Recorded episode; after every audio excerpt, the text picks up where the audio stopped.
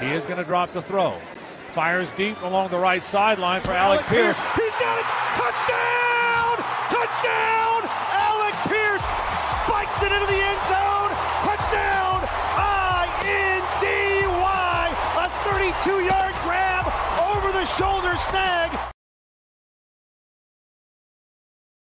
The Colts announced the interim coach is going to be none other than Jeff Saturday. For to think someone can step in out of high school, it's a lunacy. It's I mean, of course it's embarrassing. It is one of the most disrespectful things I've ever seen in my entire life. And quite honestly, it's so disrespectful. If I was there, I'd be thinking, well, we don't care about winning. Well, I think this is going to be ugly. I think this is a chance for the Raiders to get right. I think I they think blow they them out. Because the thing is, you literally can bet, put money down against the Colts and, and, and Jeff Saturday.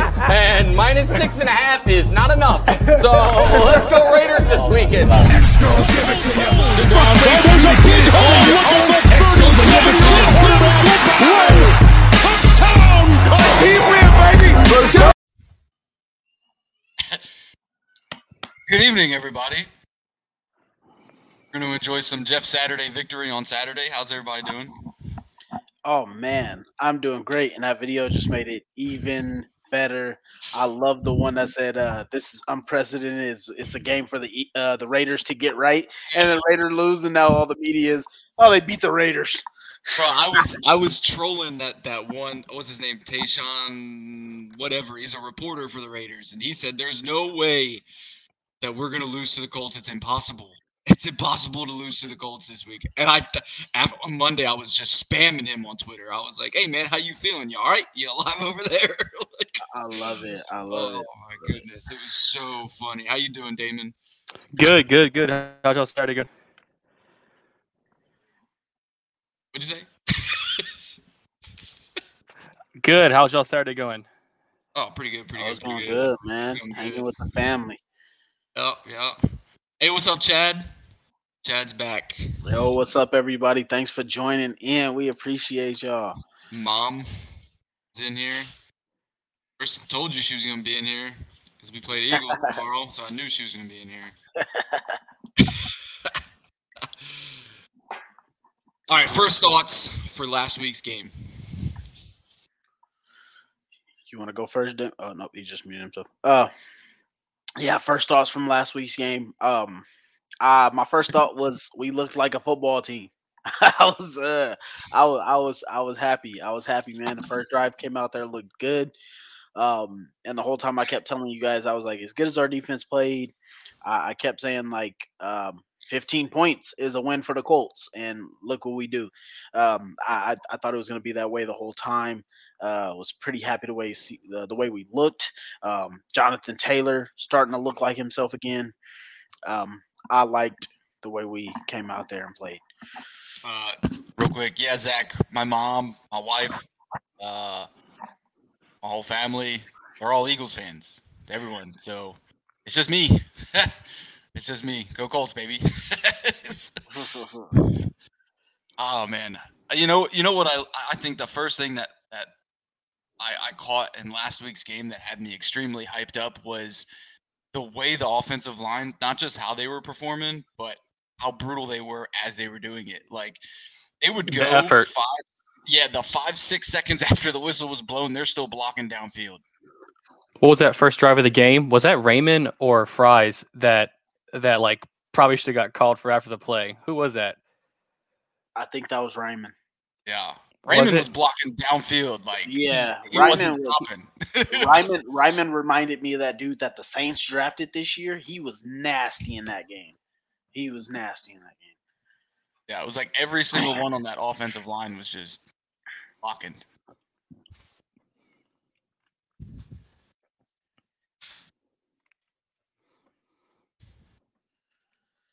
How did we feel? So this was crazy, right? So Jeff Saturday says he chose on what was it Friday that he was going to start Matt Ryan, but then didn't announce it until what Sunday morning that Matt Ryan was going to start. There was, some, there was some there was some uh some some guesses about it, some stipulation from the media. Uh, yeah. Um uh Stephen Holder had wrote he was like I think he saw something on Saturday and he was like, Colts don't give me something to write about because he saw Matt Ryan throwing with the ones. Yeah. so that was kind of out there. A- And then it was, and then I think it was, uh, we we put uh, Nick Foles on the inactive, um, and then Matt Ryan was going to be the backup. I think that was what was reported out was that Matt was going to suit up on on Sunday, and then everybody started being like, "Well, is Matt going to get his job back?" Like they were like, "Oh, if uh, if Ehlinger stinks it up, is Matt gonna Matt gonna step into the game?" And then Sunday morning, oh shit, he's the starter, and I was confused, man, because at first I was like, do I really want Matt Ryan to start again? Do I want Ehlinger to start? Because they both had some pitiful games. Well, for me, for me, in my opinion, like for for Jeff to see that in practice, there had to have been a pretty glaring difference of who was performing better. The fact that he he mentioned it, I mean, he got asked about a million times during the week, but um, well, I had never saw him throw. Did see him throw? It tells me a lot. Like, okay, how much of this decision, like stemming back two weeks ago, had to do with Frank, Jim? I think is a lot different than we think and what it was initially. I, I really agree. do. And truth be told, I, I think that there might be um, a little bit different as far as maybe the injury thing. I think that may have been kind of uh, a sham a little bit. Maybe them just trying to fix things out. But um, overall, the decision didn't surprise me. Um, and I felt pretty good whenever we found out before the game that it was going to work out pretty well. I ultimately think it was. I, everybody kept thinking it was a Jim Irsay move, and I really do think it was a Frank Reich move. Um, I, I just think Frank couldn't figure out how to use Matt Ryan correctly. See, uh, so my thoughts what it was, I thought so. What I thought was is, is Frank panicked, and and you've heard, uh, I've heard it from uh, players a lot this year. A lot of times, players will sit there and say, coaches sit there and like to yell at players and stuff like they do stuff wrong. But a lot of times on the sideline, the people who are panicking are coaches. And I think what it was, it was a panic by Frank because he couldn't hold anybody accountable. Accountable, and if you guys have listened to the press conference, the stuff that's been said by players, you pretty much, uh, I think the biggest one that's been rolled around is the quote by JT is he gave us passion.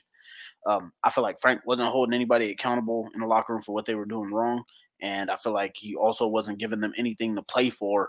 And what happened was he gave up on the offensive line. And basically what he wanted to try and show Jim Irsay was I'm trying to do something here to try and get us a win.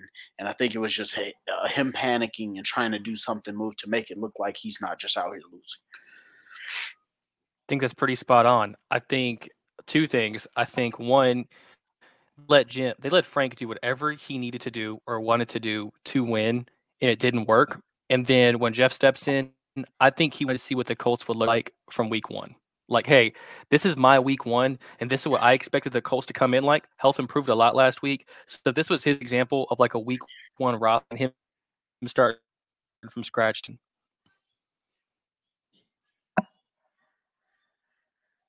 Yep, and I think uh also I think uh what it was is I think when when um Frank made the decision to stick with him all year, I think the injury might have been slightly real, and I think the fact was is we just couldn't we we uh, we really weren't protecting Matt Ryan well. And I think what happened with the injury is I think we probably want to keep him a little bit upright for the possibility of trading him or something like that, or or, or just maybe not trying to risk him anymore just because he really couldn't move. And if you think about the game versus the Patriots where he was sacked nine times, like if that was Matt Ryan in that game, I had told somebody like jokingly that he would have been sacked 17 times. But I honestly think we would have probably gave up a, a, a, historic number of sacks if Matt Ryan was playing in that game. And so I think there is some truth to it. But um, I think Jeff Saturday just came in here with the energy and, and and a game plan and actually an attitude to to keep people active and playing. I think that's what it was. What's up, Paul? What's up, Paul? So we lost Damon real quick. I think he's gonna go fix whatever his issues are. He's in and out with his mic. Yeah, man. I think Jeff. We we've all we've all been saying it that what what Frank Frank just didn't have the energy he used to have when he first got the job. Like he was slowly losing it more and more each week. Every press conference, he just didn't didn't look like he had it. Chad over here says uh, Matt looked Matt looked a lot better last week. He's a workhorse, and having the offensive line playing like they did gave him the opportunity to show he still got it. And I agree because last week kind of showed what we expected when we got Matt Ryan. Everything that we promised Matt Ryan when it came to the run game, the offense and the defense all playing well together. That's what we promised him. And I mean, it wasn't even the defense, just O line and running game. Right, and just just what we offered. You know, when we said, "Hey, we want you to come here. This is what we're offering: a top running game, and then this offensive line, best offensive line in football." And he just didn't have that first nine weeks, and a lot of the times I was questioning on whether that was because of Matt Ryan. You know what the issue was. There was a lot of questions going on, but I think what was proven last week was that Frank Reich was more of an issue than even what me as a Frank hater realized. Yeah, uh, yeah, exactly. Uh, and then uh, Dan Knight says Jeff, as a former Pro Bowl lineman, gets respected from the O line immediately. Honestly, Dan, I, am gonna kind of disagree there because I, I don't think that. I mean, as a player and as like a coach, uh, or, or, not a coach, not even as a coach, as a player and as a man, um, I think he gets the respect from the locker room. But when somebody takes over as a coach, I feel like that's a little bit different. You're coming into a season, and when you're one of those guys in the locker room, just like they've all talked about it, Jeff's even talked about it. I got to go in there and I got to earn that locker room's respect because. Um, a lot of times, if somebody comes in and you can think like, "Hey, yeah, I deserve this." As a matter of fact, Josh Mc, uh, Josh McDaniels, for example, like when you think you're going to walk in as a coach with 30 plus experience of uh, 30 plus years of experience and guys just don't play for you, you're not earning the respect of those players and you can tell how players play when they when they got a lot of respect for you. So that's where i'm at with that dan. I think the o-line does give him respect as for what he did for the history of the colts but i just don't think that really matters as a head coach. You still got to prove to players. I think the impact that jeff had when he first came in the building was what he said when he went and talked to the offensive line I think what it is is you had this whole Pro Bowl offensive line, you know, the, these all pros, and they just got. I'm telling you, the way Jeff says it, he was so calm and light about it, but I guarantee you, he was not when he went in that room. One thousand percent.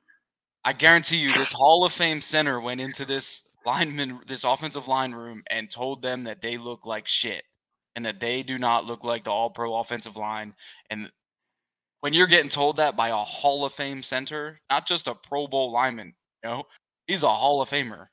You're getting told that, of course you're going to make changes.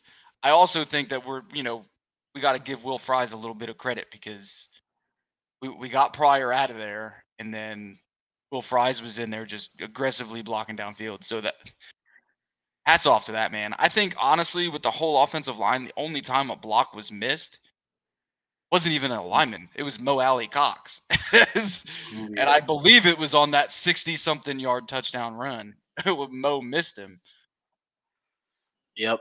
But and uh that's another thing that uh just like um Rick Venturi's been saying, I think since about week five, he said I would have went and told this line, you're the most all- overrated offensive line in the league. And I think that's pretty much not exactly how Jeff said it, but he said I called him out. I'm gonna call you guys out and let you know like you're not playing well.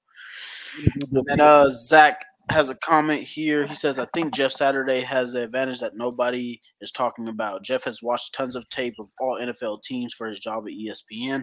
I think thinks uh, some that something is very vastly under the radar. I think Jeff has uh, has a mind figured out how to attack teams. He's talked to all former coaches and players at ESPN, so you wonder if Jeff is using that to his advantage. Also, Jeff is exactly what the Colts need right now a leader of men and a team extremely focused on the goal of winning. And, and, and another and another key thing to add to that is that he's letting someone else call plays. Exactly. Yeah, exactly. I mean, I mean I that's think, the huge of it. I, I never was a fan of head coaches calling plays. I don't know. Like I don't know if we could have put anybody different that was already in house and struck a same nerve or had the same amount of passion to win. Uh, do you mean I as agree. far as calling for the interim head coach? Yeah, I agree. Yes, okay. exactly. Yeah, I, I because think... it, because and with that point, I think it's mainly because all of them have been beat down all year.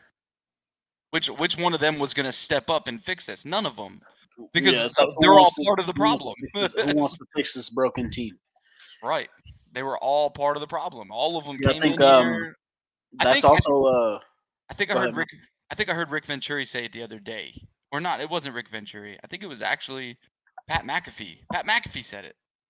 He said, "How are you going to hire Gus or John Fox as the interim head coaches when they just came here? They don't know the culture, and we've been losing since they got here. So why And would it no, make he, sense uh, to put them as part- interim? Another part he said he said that both of them coaches is has been losing as head coaches, which is why they're here. Bingo. So there was there was a lot to it, and uh, and just like Zach said, uh, a lot of it was what he said. Uh, some some media personnel have been bringing that up about what he's been doing, and he's been talking about a lot of these teams all year. So we should be able to see what um, Jeff can dial up for these guys and, and have out there. He's also um, he also is missing a few key players, so um, we'll see how he has to cover for that. We'll get into that in some other segments here. So Chad says, "What about Joe Thomas saying it's disrespectful?" But a couple years ago, he said he put his hat, his name in the hat for head coach. Oh, Chad, Chad, thank you for the comment there. I called it out because I heard on Pat show the, uh, the day after it happened, and uh, Joe actually commented about it, and he said, uh, I, I, can't even lie to you. I don't remember because I paid like a half split attention to it just because I thought Joe Thomas was the biggest uh, douchebag for what he said after that, and even though the fact that he put in a um, his ticket for the head coaching job of the Cleveland Browns because you sit there and say it's the most disrespectful thing, but why does a former player apply for a franchise? Because they used to play there. So I thought that was crazy that he sat there and took that route, even though he had did it. And uh, like Pat McAfee said, he's doing it for the the puppets of the television show that that wanted to get some uh, tweets out and get some numbers running up. And I and I think that would that's what it was.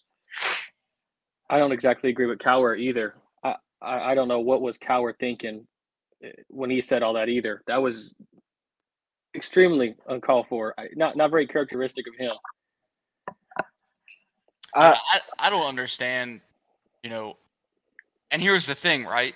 Half those guys were either coaches or players, right? None of them went to college to be sports journalists. None of them worked just their way up the the field to be a sports analyst, but they got the job because they're players and coaches. But yet you have people who literally never played or coached the game, but they're very good at analyzing or they're very good at being a sports journalist and they had to work their way from the bottom to the top you know and they they got passed over for these guys who coached or played the game with no experience as a, as a sports journalist Yep. I was just thinking about that. Think about from all the people that uh, you sit here and look on TV. I look at all the CBS reporters. You look at Good Morning Football. Devin McCourty is on there. Well, it's like, how did you get on there, bro? And uh, he's on there replacing um, Nate Burleson, who then went over to C- CBS and whatnot. And it's just like, well, is I, I bet you there's a reporter or a writer or somebody out there that's pissed off that you got to jump the line because you're a former player. Like we look at ESPN, you don't think there's plenty other Dan Grazianos out there that want to be in the position of a of a of a uh, Bart Scott or something like that? Like it's crazy how they sat there and reacted to this, and um, I, I felt like a lot of it was disrespectful, especially from some of the former coaches and players to not just be like, "Wow," because you ask any player out there, even Reggie Wayne said it, um, Devin McCourty said it himself on Good Morning Football. If they came and asked me, would I take the job? I'm saying hell yeah. yeah 100% i mean if jim Irsay called me on the phone as, as an army recruiter and said hey man you want to come be the head coach of the indianapolis colts yes i'm taking it I think You the don't- Colts situation is unique you don't too, even though. to pay Like, me a lot I- I don't think I don't What's think up, many other Adrian? players. I don't think many other players could could step in and be like this. I think that our situation is more unique than others. I think we have a lot better roster than other underperforming teams too. So Facts. I don't think that this I don't think that this type of situation will work with every team. I don't think that Joe Thomas could fix Cleveland Browns. You know, I don't I don't think No, Cam Newton sure. could come coach So- the Panthers. Joe And here's- Thomas, here's Joe Thomas clearly couldn't fix the Browns because he couldn't fix them when he was playing there. Right. And, and here's the other thing. Here's the other thing, right?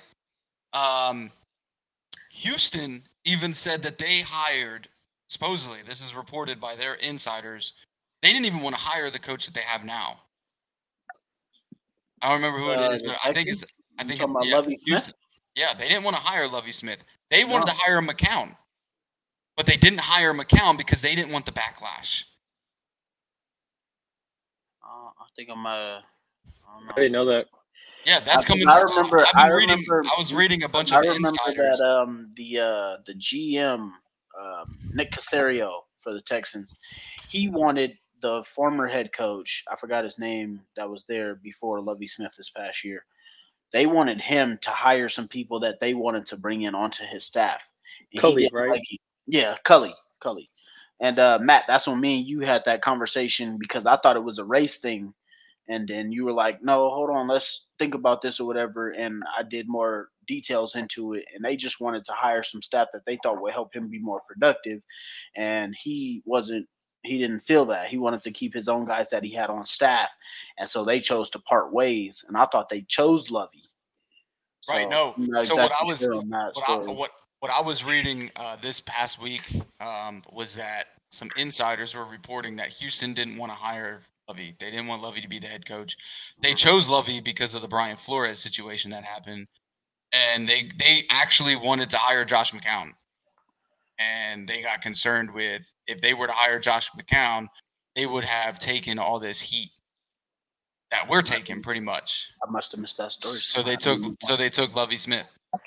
They kind of settled because of the media. Well, then, and if that's the case, I'm glad we got the owner that we got, and he'll take all the heat because he's been laughing about it, and he's been All over there- Twitter. Yeah, yeah. The How- nurse has been laughing. How about uh how about us beating Las Vegas so bad they can't even fire their coach now? They're so broke. They said they're verbatim those stories. cash, cash, liquid cash poor. They cannot move a coach at this moment. So they're Yep. literally stuck with a coach. Imagine wanting You know why? being a coach. They're knowing you're fired. considering right now. They're still paying considering- Gruden. They're considering releasing Derek Carr next season because this is how bad their team has been. They, they they can't they can't even they- they're still they're still paying Gruden because they fired Gruden. They're still paying him. Now they're paying Josh McDaniels. I don't understand why they hired Josh McDaniels to begin with. I mean, he showed that he can't be a I mean, head coach what- years after, ago. After his situation with the Colts, I don't, I don't It wasn't see how- even that. He was a head coach before, and he said, Yeah, no, no. I'm. sa- I mean, I understand the second chance, but I'm just like the way you did the Colts. I don't really feel like a, another guy should be able to get that opportunity because there's plenty of viable head coaches that should be able to get an opportunity after that. Pey- Uh, let's get to this says, Dan Knight cam uh, uh, comment real quick here. He said, uh, "Have you seen the media reports that say Reggie Wayne said if he would have asked, if he would have been asked, he would have took the head coaching job, he would have taken it." Yes, um, I did see those comments. I seen that he would have taken it. Um, I don't know if I can necessarily say how Reggie would have been as a head coach. I think he's a pretty fiery guy. I think he could have probably had the same kind of opportunity as the as uh, Jeff Saturday did. I think the more difficult so part is is is how he would have been able to fix the O line.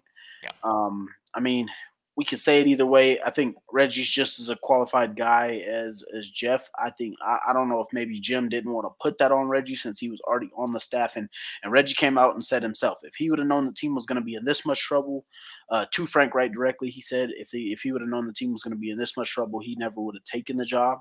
Um, and he's been doing a great job with the receiver. So I don't know exactly how I would have felt about that one. I like the work that Reggie's been doing with the receivers.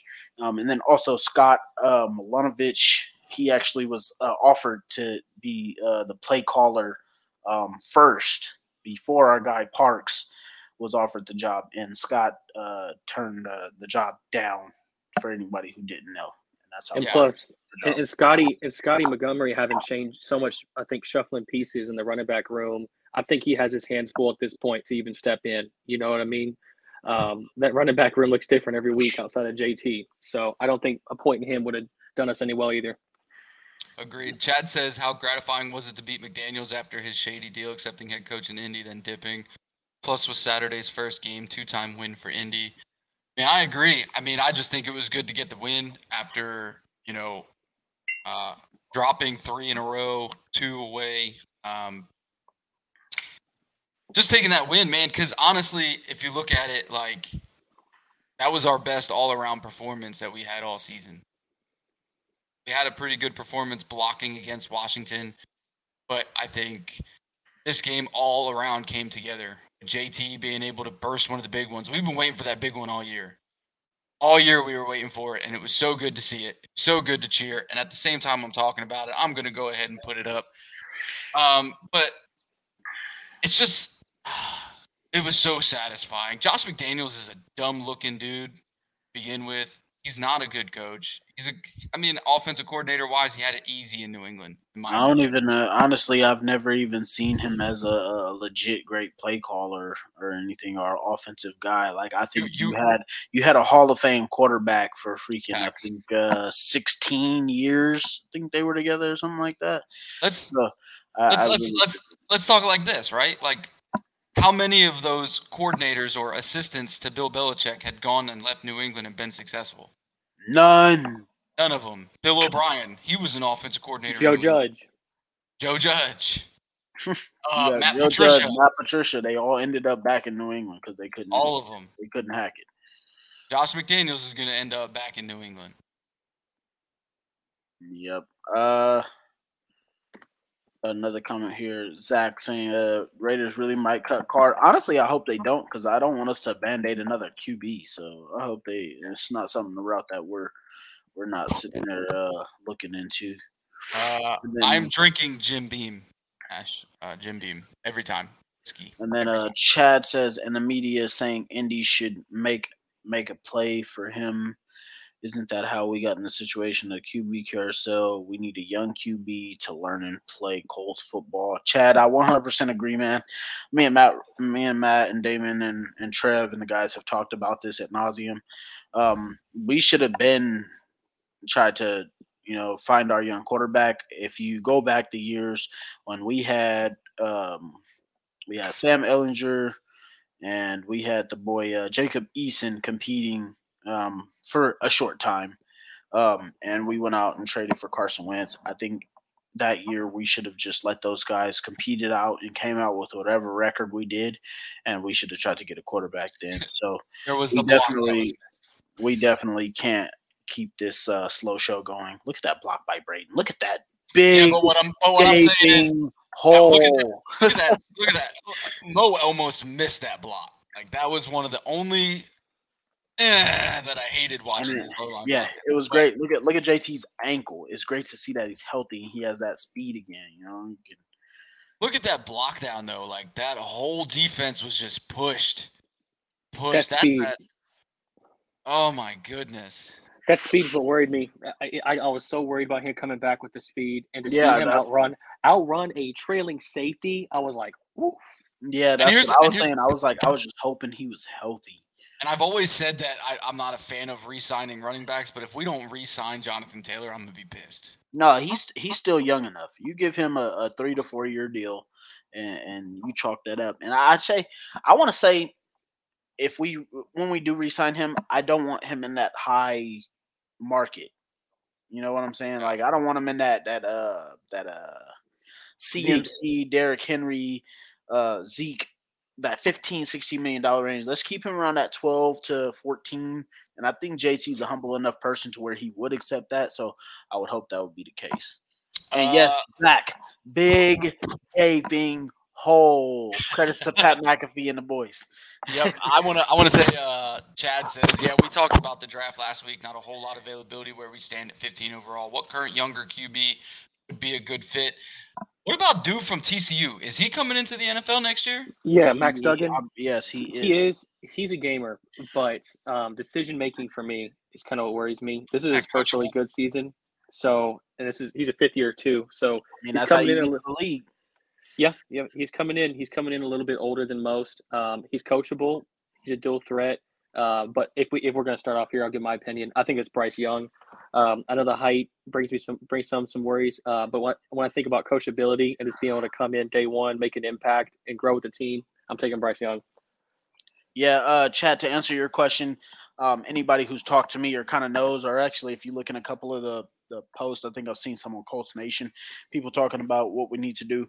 Um, uh, I just think it, there's there's three key locks that uh, you you can get at QB if you want to kind of um, put your franchise in a different state, far as young quarterback that can get it done.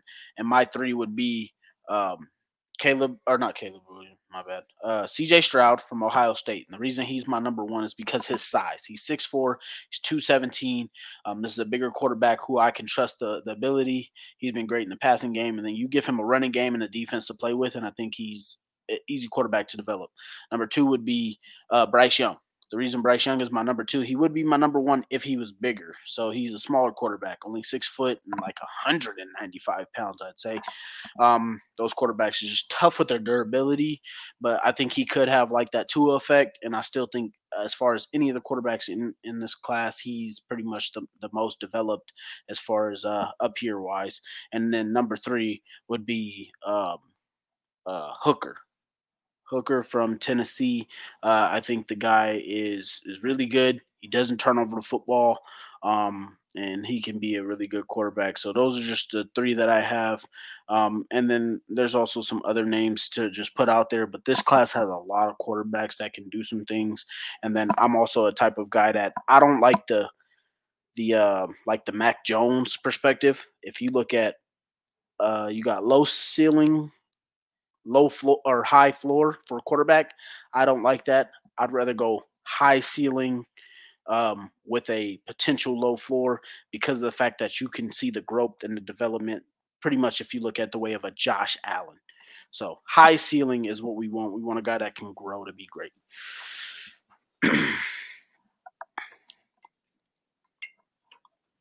Matt, you had any other comments on that one? Nah, nah. I think I think Yeah. uh, honestly, to be 100% honest, today was the first day I actually sat and watched college football, and TCU and Baylor was the game I watched. That was the first game I watched, and that was a hell of a game.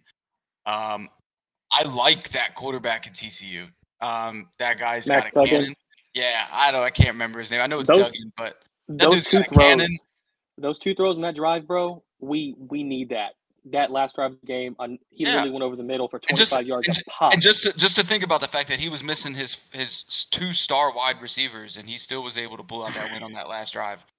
I mean, Yeah, I think I think the dude's a gamer, bro. Uh, what I saw from, I think he really just has like, I, I I hate when people say like the clutch gene and stuff like that. Like, I just, it's just when I saw him play, I saw a guy who made great decisions, a guy who was accurate, a guy that knew the knew the down and distance to go run and get you a first down, a, a guy that was just he was just smart when it came to Smart. critical football Right. plays, and that's what I liked from him. I'm not saying I'm sold on him. Honestly, I had that was the first game I watched from him as well. But just from what I saw from him in that one game, he just looked like a guy that was in control and knew what he was doing. right, and and, And the um, reason and the reason I brought him up was only because everybody else is talking about C.J. Stroud, Bryce Bryce Young, all those guys are going to go in the top ten, and it doesn't seem like the Colts want to lose out for that top ten, right? So they, the, you know, they asked, what if we were in the fifteen and up? Yeah, And I was just that's a about to kind of say a that. Bring guy. me to the next comment right here that Chad said. Chad said, uh, but both Stroud and Young would cost too many draft picks to uh, to move up. Hooker may be available for us. And Zach's uh, responded and said, yeah, but a price you'd be willing to uh, to pay to get their guy. So It depends on what guys- the price is, in my opinion. when has when has I being was just gonna conservative say- helped us? Like when is, when is being conservative? When is But when has it done us any good? There's there's there's three guys on this roster that we would have to pay, right? There's three guys on this roster we have to pay. maybe, maybe. a Shaq, DeForest, or Oh, JT to move them. Uh, uh, We would have to trade somebody. We're not just moving a bunch of draft picks to move up, right? We would have to move a, per- a person. And those are the top three players on this roster. I mean, I know Shaq is out the rest of the year, so he's going to be questionable to other teams to begin with. Yeah. Right. So so then you got DeForest, JT, I mean Grover. Those are guys we don't want to lose. Yeah. my you- you- opinion. So so I I'm the type of person like if you look at the recent trades that have gone on in history, you look look at the Russell Wilson trade as a prime example. You trade for a guy that's older, and you give away your future, you give away draft picks, and now you're stuck with a guy who's not good. You're stuck with a guy that has an average offensive line. So me, I'm pretty much of the correspondent like you got to think about what's best for your team as far as moving up wise. Now, if you got to give up like a first, you know, s- uh, uh, uh, two first round picks to move up and go get a guy, I feel like that's totally reasonable. You start getting to the third, uh, three first round picks, four first round picks, and multiple picks to go get a guy like the 49ers. If you look at their situation, they gave up three first round picks to go get Trey Lance, who is now has a broken ankle. And he uh, pretty much hasn't played in four years. Or you think about the Packers, who drafted a guy, Jordan Love, number 26th in the first round. And now he, they're pretty much got to decide do we want to pay this guy or let him walk? And they haven't even seen him play. So my thing is, depending my, my price depending on what it be. It be two first round picks if I'm getting CJ Stroud or Bryce Young because I think those are two guys who can change and elevate your your franchise. If you're trading up for anybody other than that, depending on where your your pick is at, then I would say no. Um, but I'm also I want to just let you guys know I'm not all in on the QB talk just yet because we still have four wins. We're right in the thick of things. Um, hey, we might we might end up with the 25th overall pick, and and I don't believe we should take any quarterback at that, at, at that at that pick. So At that point, then you just keep Matt Ryan. If we win, we make the playoffs. You keep Matt Ryan next year, Hey. and you just build around him. Simple as I that. will say, I will say the, the in that case, worst case scenario, like if you guys think to to the Eagles situation, I would take a quarterback like an Anthony Richardson or a Hendon Hooker if they're late in the second round and build them just like a Jalen Hurts. That's what I will say about those type of picks. Uh, to answer Troy, how would you feel? How would you guys feel about a D two QB? Uh, no. No, no, no, no. No. I don't. I don't feel good about those. I don't even feel good about Carson Wentz. You know, Carson Wentz and uh, Trey Lance. Both of them played at North Dakota State uh, University, and, and it's not. I don't. I don't think it's a Division two, but it's not a competitiveness level. I don't know. how to Yeah, I explain was just saying that their their issue is is they take too long to catch up to the speed of football. Right, So the time when you see those players get good, it might be year six, seven, eight when they're already like. It'd be like a Geno Smith situation where it takes them too long to get uh, better. And then I just want to answer one thing here. Ashley said, uh, "But you love Will Levis." LOL. Just kidding. Um, I just want to let you guys know I am totally out on Will Levis. Whoever is a Colts fan, whoever is a writer, anybody that sits here and write about Will Levis, I do not want him. Um, I, I promise you, it will be uh, pain and torture for us to go down another QB road of a quarterback that would just be average at best and will never get us nowhere. I do not want us to waste that pick. Uh, I want to say hi to Kate. He says hi. Hi, Kate. What's up, man? I do I do agree with uh, what Zach says here. Uh, we get a late round pick to go uh, receiver or left tackle, and I agree with that 100. percent The receiver. Left. I mean, I'm okay with not honestly, even going receiver, in my uh, opinion. if you just go I go either cornerback. left tackle, yep, I go corner or left tackle. Or, I go cornerback there personally myself, just because I think Bernhard Raimann can step up and become. Yeah, I was gonna say cornerback or edge rusher would be for me personally. I don't think we need any receivers unless you're deciding on thinking about a Michael Pittman Jr. or a Parris Campbell. If you don't really feel like they're your guys to let them walk or something, but I think you got to go corner because Isaiah Rodgers has been in and out of the lineup, and then they're like doing whatever they're doing with Brandon Facyson. Um, Stephon Gilmore getting old, and then look where we are right now with the uh, pass rusher. And so uh, that would be my two things: would go cornerback and pass rusher. And this class, this class, I, I don't care what nobody tells you. Some people may say it's not deep. There are a lot of freaking good corners in this class, and if some, if we don't, if we miss out on an early shot at a, a young corner in this draft class, I'm gonna be disappointed. You got to make the team better if Matt Ryan is not the quarterback in two years. So Matt quarterback Matt, Matt Ryan is the answer next year. We got to make the team better in another category other than QB. So I say left tackle. If Raimann ends up balling out, edge rusher, anybody that can add a little bit more depth and solid depth. And Damon means in the late round there, late round at QB. He means late round. If early round, then we're all assuming the quarterback. But he means if, if we're late and we're still solid. Exactly. I want to I want to answer Ashley. I think I think TCU has a uh, lot of good players. I do want to say Baylor has an up and coming running back. Uh, the freshman, number 28. Don't remember The his guy, name. that, the guy that took over for uh, Breece Hall. Yeah, dude, dude is about Richard 100. Reese? I think so. He's about 175 pounds, but that dude was already running people over that were about 50 pounds heavier than him. Yeah. Um, he's he, I, he he could be someone to look at in four years. Just keep your eyes out for that guy. Um, TCU's got Quentin uh, Quentin Johnston. That's his name, the receiver. Oh, That's also, I don't want us to keep sleeping, but uh, we need a right guard as well. So that's also uh, Yeah, that's true too. a spot Um, for us to but we're we're talking a lot of draft right now. Let's go, and, and we're midway through the season. We're not even, you know, let's let's go ahead and move on to the Eagles game tomorrow. Right, this is this is really what what matters right now is is is the Eagles tomorrow. Uh, I'll start with Damon. What is your key matchup for tomorrow? Our offensive line and their front seven. Vice versa too. I, I, O-lines. I I think this game's gonna be win in the trenches. I think I think their their offensive line is the best in the league. I think what top three right They're now. one. They're number, the number one. One. Our front seven, their front seven, vice versa. I think this game's going to be one of the trenches on both sides. I think that we have the defense that matches up well against them. Um, but if we if we don't get off to a hot start on offense, uh, this is going to be a slug match. So uh, I think it's going to be both front sevens. Okay. What about you, uh, D? Um, well, my key matchup. So uh, my my key matchup is going to be kind of similar to Damon's here, but mine's is literally just going to be a spotlight. It's going to be the edge rushers versus their tackles. Can we contain Jalen Hurts while mucking up the middle of this um, and, and trying to play against their guys? Uh, Jason Kelce has been kind of banged up a little bit this season. I'd like to see DeForest Buckner and Grover Stewart eat up inside. Um, but we really need to contain Jalen Hurts, keep him from from getting outside the pocket, and then uh, letting our DBs kind of take advantage of some plays that that I think we should be able to make in this game. So what worries me is not having Tyquan. I like that you said edge rushers, and I told you guys earlier in the group chat, Tyquan, I'm going to miss tomorrow.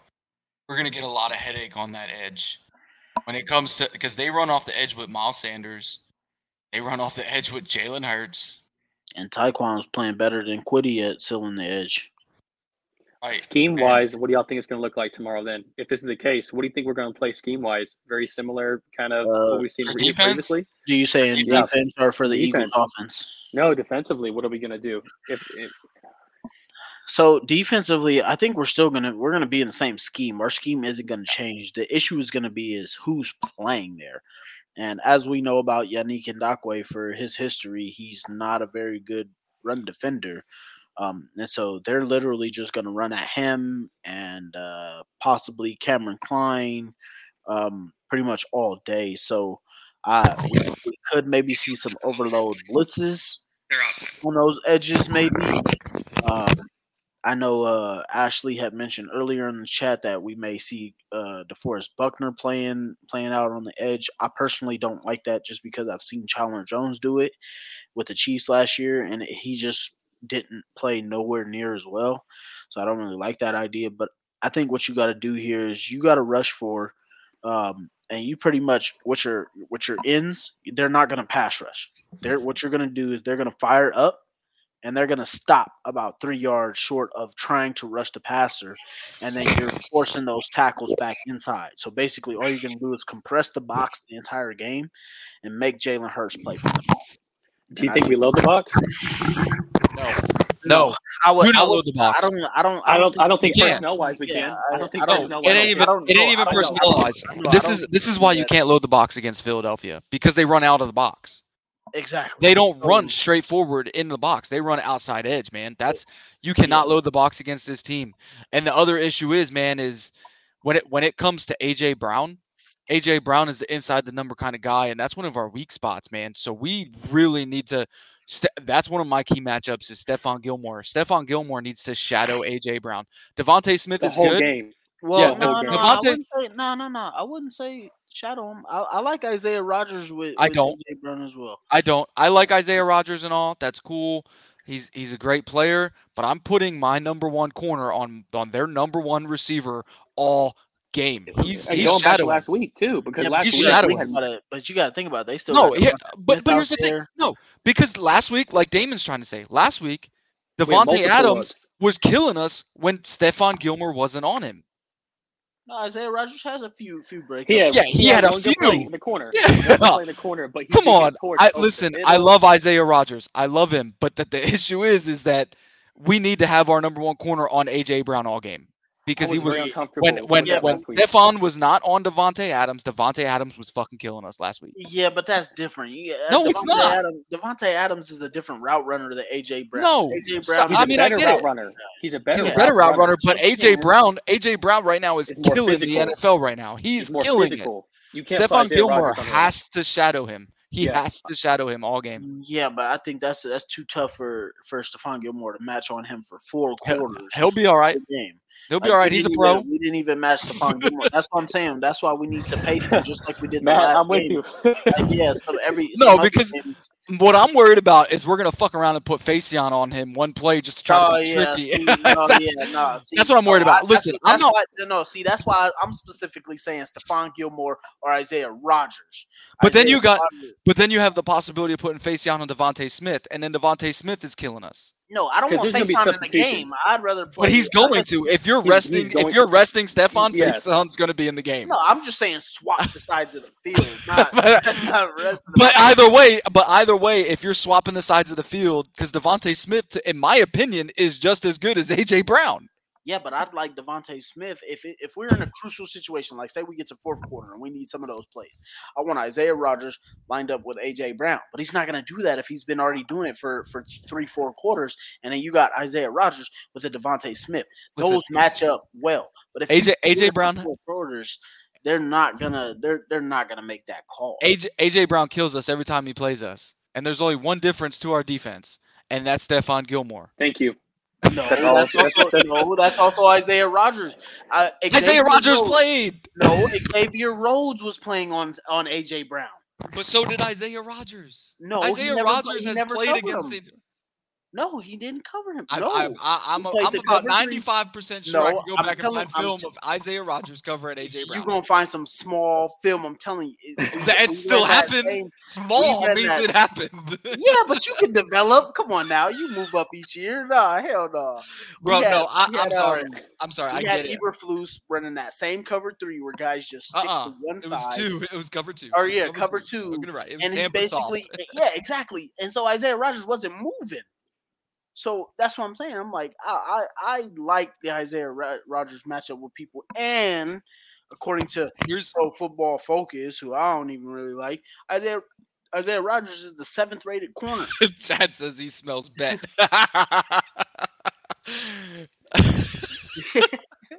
hey, no, no, for real, for real. Uh, you know who's gonna really have a good game tomorrow? See, that just like Peyton saying? said. Look, look, Peyton said right here: Isaiah on DeVonta and Gilmore on Brown, and adjust from there. Exactly. Gilmore. I don't want I don't want Gilmore having That's to what match we up. said. Yeah, no, but I'm saying I don't want him we- doing it. No, I'm saying I don't want him to do it for four quarters. For four quarters, that's a lot to sit there and try and mask. Okay. I, I mean, I get what you're quarters. saying. I get Not what you're saying. It's not going to be four quarters because Stephon's old, and you never see a corner shadow Now, somebody. you guys are talking quarters. about, you guys are talking about that play that Gilmore's been locking up for us each and every week that he's had. That's when I want him there. So so this is this is my thing, right? If it if it's if it's a one score game, we're in the lead, and our defense is on the field with 20 seconds left, and there's one play to go. Give I'm me going Gilmore, Stephon Billy, AJ Brown Billy on Okay, so now we're on Every the same time, page. every That's time. Give me your say, yeah. best. Give me Exactly. your best. Yeah, Give I'm just saying matchup. not for four quarters. But That's I'm going I'm going to say a name that no one has said yet, and it it it's blows my mind that nobody even said it. Rodney McLeod, former Eagle. How do we not expect this guy to not have a good game tomorrow? because I feel like the team is different. But- AJ but no, no, Brown no, wasn't no, no, AJ Brown wasn't there when Rodney Oh, was but there. but but Rodney, I mean Rodney's a solid player, and he has performed. No, no, I'm us. not saying he's not solid. I'm just saying he's just the team a little bit different. It's only AJ Brown that's different. I mean, that's a lot, bro. That's I not mean- really. That's I not mean, really that guy- much. This guy can have four. If you think Isaiah can stop him, it's really not that much. Uh, I mean, I don't know. I, I, I'm just saying, man. Rodney, I think could have a have a stellar game tomorrow. I mean, it But who depends would- if we don't keep changing our safeties. Who we need to have a stellar game is Yannick. that dude needs to sh- show us why the hell he came I here. like I said, I told you guys in the chat. Yannick needs to show up tomorrow. If he Bailey- does not show up, I'm done with Yannick. Bro. I think I think the linebackers are going to play huge for us tomorrow, playing Oh sideline yeah, to sideline. Think EJ on, EJ on, Speed is going to have a good game. EJ Speed This- will. This year. Julian must be the deepest man on the field at all times, 100%, or Nick Cross, because both of them are sideline to sideline. Chad is I'll take- making the prediction here that uh Stephon will have two interceptions. And then uh, we also have Bailey here saying 45 Colts, Eagles 7. Former for a reason because he didn't want to stay in Philly. Yeah, I mean, he was another guy that was looking at Frank. It's like he thought Frank was going to be his guy to come over here and play. Uh, Dan is asking, is Zaire Franklin out? I believe he will be uh, a game time decision. And Peyton says, I think he plays. Sucks. No, Frank Zaire Franklin does not suck. Peyton, I gotta disagree with you. He he will play. Zaire Franklin will play. I if there is any Colt that I have became a fan of this season, it's him. Yeah, he makes some mistakes in coverage, um, getting beat sometimes over the top by a tight end, but that dude coming downhill has saved us on third and fourth down countless times this year, and has stepped in uh, for 53 when we needed him. So I mean, I'm a- Zaire Franklin is might I'm might s- be the most best, might be the most This- underrated player on our defense. the- and the only- our the only Hold on, reason- my bad, my bad. I gotta apologize to uh Peyton there. He said Franklin is sick. I thought you said he sucks. That was my bad. Uh, uh yeah, no, I, I I think a lot of those players that got sick are all playing tomorrow. So including players like Yeah. Lamar Jackson from Baltimore. I think the- most of those guys that got sick will be playing. I think. The only the only player on the injury report right now that I'm really concerned about is Braden Smith, and I, and I'm hoping he's all right and is going to be able to He, go tomorrow. he has a he has a tweak in his back. yeah, hopefully that man just got a massage and sat in an ice bath. He'll be all right. But offensively, uh, I think I think to beat their defense is just to run the ball. Um, if you look at them statistically, they are a bottom ten. Yep, they are a bottom 10 running defense, and we can run on them. As long as we block what we did last week, Matt Ryan, I, I mean, there are people who are predicting that Matt Ryan's going to throw 300 plus yards. I don't think so, man. I think he's probably going to throw the ball maybe 15 to 20 times tomorrow. If if old Now, if Frazier Matt Ryan, calls if Matt game Ryan's that I'm throwing the ball expecting, 30, 40 times, we we on a bad end. we, yeah, we about to lose. Yeah, uh, we do not want to be uh, uh, pushing that secondary too much, but they're not good in the rushing game. So Zach Davis said, uh, IDK, my guy. Um, I won't be mad if he leaves. Are we talking about Yannick, Zach? what's he talking about? He said uh, he was talking about um, he's saying if somebody. I think he's talking about Yannick. He's I think he's saying he wouldn't be worried about it if he leaves, because he's pretty much like an invisible pass rusher. Uh, Peyton, I am not going to the game tomorrow. I'm not either. I live in Reno, Nevada. I'm I am I'm in I'm. I'm in Dallas. So Matt, are we going to go to the Dallas one or what? I looked at like- nosebleeds. I that's looked like at nosebleeds six last hundred night. dollar tickets. N- nosebleeds for Dallas are uh, 202 right now. I- yeah, I don't know if I can afford that. that. So I looked at tickets before, and they were already Maybe. so expensive. Zach is Maybe talking get a free about uh, Kenny Moore here. I should have went to the Houston game with you. That would have been cheaper. I don't know. I, I don't think we can afford to lose Kenny Moore without getting some comp- com- compensation for him. I think he's still a pretty good player. So I'd, You I'd, if we lost Kenny Moore, I mean he's my favorite Colt. But at the end of the day, I, I'd rather lose him and get something back for him rather than just lose him. What do y'all think? Uh, do y'all think Nyheim would have maybe still wanted to go, or if he would maybe be more integrated in this offense? I know it's kind of you know still the bones of Frank Reich's offense, just consumed a lot. But you think Nyheim gets some usage? if He's still here. I think he would. I think he would get some more usage. I think the tough part is really like now, if you think about how he's gotten traded, since he's gotten traded, uh, I think he's been over there for what two weeks now, and he has He a hasn't been total, used. He has a total of like four touches, four or five touches. So to see his usage still be the same, and then him want to get traded due to usage, I mean, I, I, I honestly don't get it. You know. Um, but yeah, to answer your question personally, I, I think Jeff Saturday would definitely be looking to use the two headed monster. He'd probably be telling Parks to get both of those backs involved personally. Is, uh, is DJ back tomorrow too? Yes. He is. He is Yes. That's huge. Yes. We got it. We we're finally going to get to see that healthy one-two punch, and uh, we we better be using it for for every four every every fourth down and anything like that. Nothing mean, on a shotgun. I mean, it's Parks, man, and Parks literally called a game last week that we all wanted to be called all year long. Those quick throws, screens, r- the- you know, those misdirection runs. I mean, how many times did we see somebody pull yesterday or last Sunday? More than we'd seen all year. More all before yeah, I that was say more than all season. That's We, we, nonsense, we even ran rushing plays that we haven't ran all year. right? We I didn't. think we, had- we've called uh we've called like one wham all year. I think we Matt- might see four in that game. Alone. Matt was under center Yeah. a lot, a lot last week. No more shotgun. Um, we Chad said. Uh, Chad said he he thinks that was a horrible trade.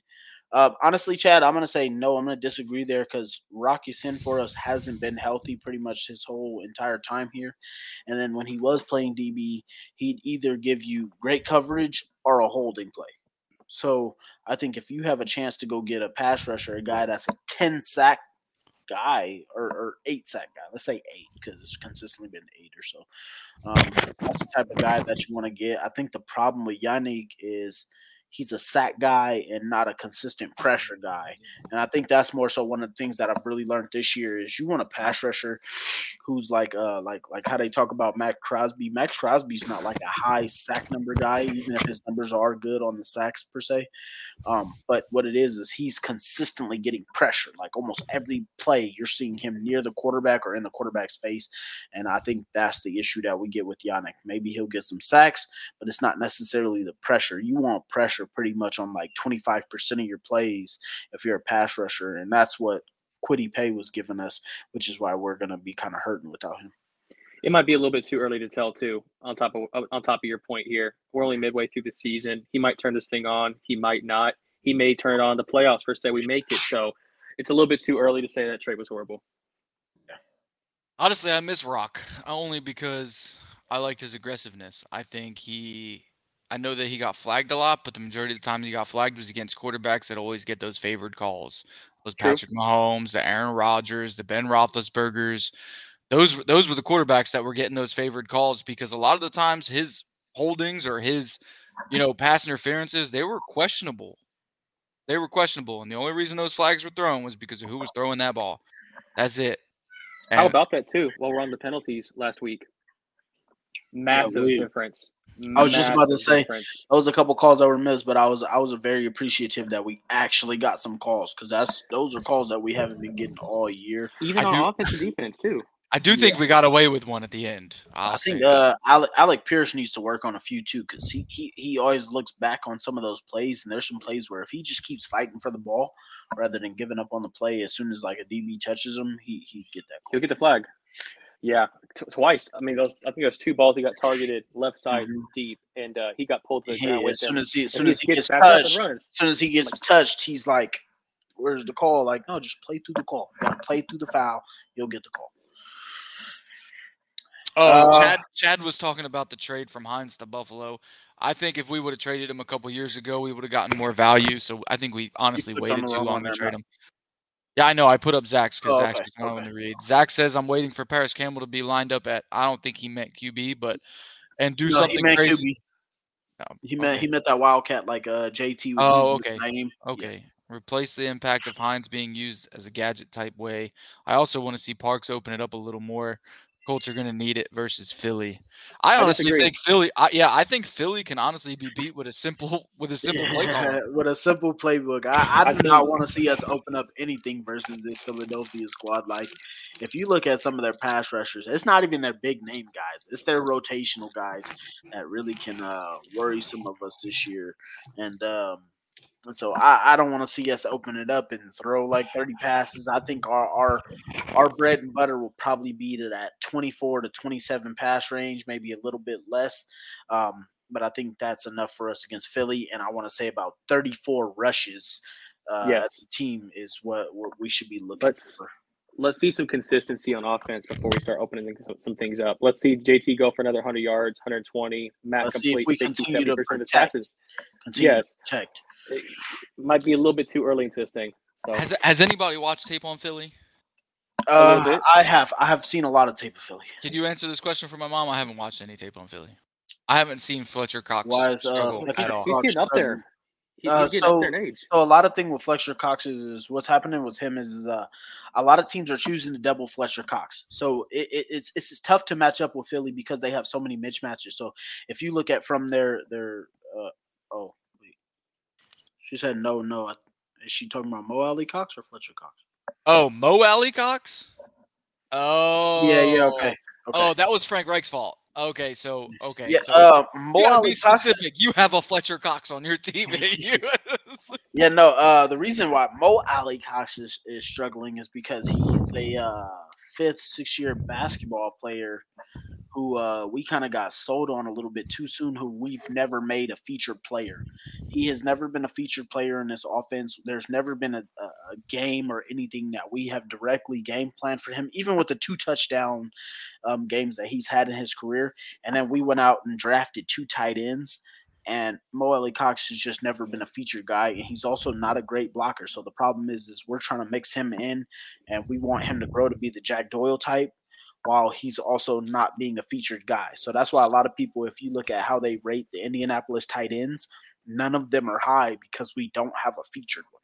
So with with with with Jelani being out uh, tomorrow, I'd expect Mo or Kylen to really have a, a huge game when it comes to the tight ends. Mo's going to be on the field a whole lot more than usual uh, tomorrow because of Jelani being out.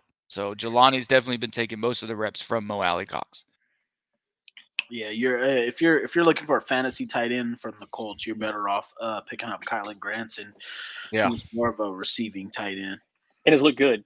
He has looked Yeah, really yeah. good for He definitely Uh, has. yeah, outside of the few drops he had, he's he's definitely been starting to pick it up. And like I told you guys earlier in the season, he had that 4.4 yards of separation, which is fourth in the NFL. So What guy from practice squad? Uh, she's talking about um, Ni- Nikina, Nikina, something like that. Tight end that we just pulled up. I forgot his Oh, he's he's probably going to be on the field for Yeah, goal he- line he- situations. yeah, exactly. He's probably gonna get like three plays. don't expect that. Don't expect that guy to be on the field for downfield throws. honestly, if you don't have JT, um, uh, Michael Pittman Jr. Or Parris Campbell. on offense, you probably shouldn't be picking up any Colts players for fantasy. Yeah. Yep. Or defense. You might want to pick up their defense. Not I, maybe I not already. I already got already got the Colts defense. I picked Me them too. as my first defense every single year, and then I actually took a risk on Pam, uh, Campbell this year, and he is bringing home the money. He gave me twenty last week. I'm loving my guy, and I feel like if Matt, if Matt Ryan would have been there for that Washington game too, Parris Campbell would have gave me another game and went off. I had I, I picked up Parris. All right, not gonna lie, I picked up Parris in a couple of my leagues because he was left out. Um, I do have their defense. And then uh, the Colts defense in one of my leagues. I play in a money league with one of my with my actual recruiter, the guy who put me in the army. I'm in a money league with him, and I picked up our defense over there. So, there um, And then uh, Dan Knight says run game will be huge for us if we can block for it. And, Like I- and like we all, said. we all agree here. We all agree Like- here. Run the yep, ball. like- run the damn like ball. we- We, need 34 rushes as a team or more. like like we said, we promised Matt Ryan uh, uh, the number one offensive line and a running game, and we weren't giving that to him the first nine weeks. He saw it in week ten, and I hope that that just continues. If we can continue that, I'm telling you, we can beat anybody left.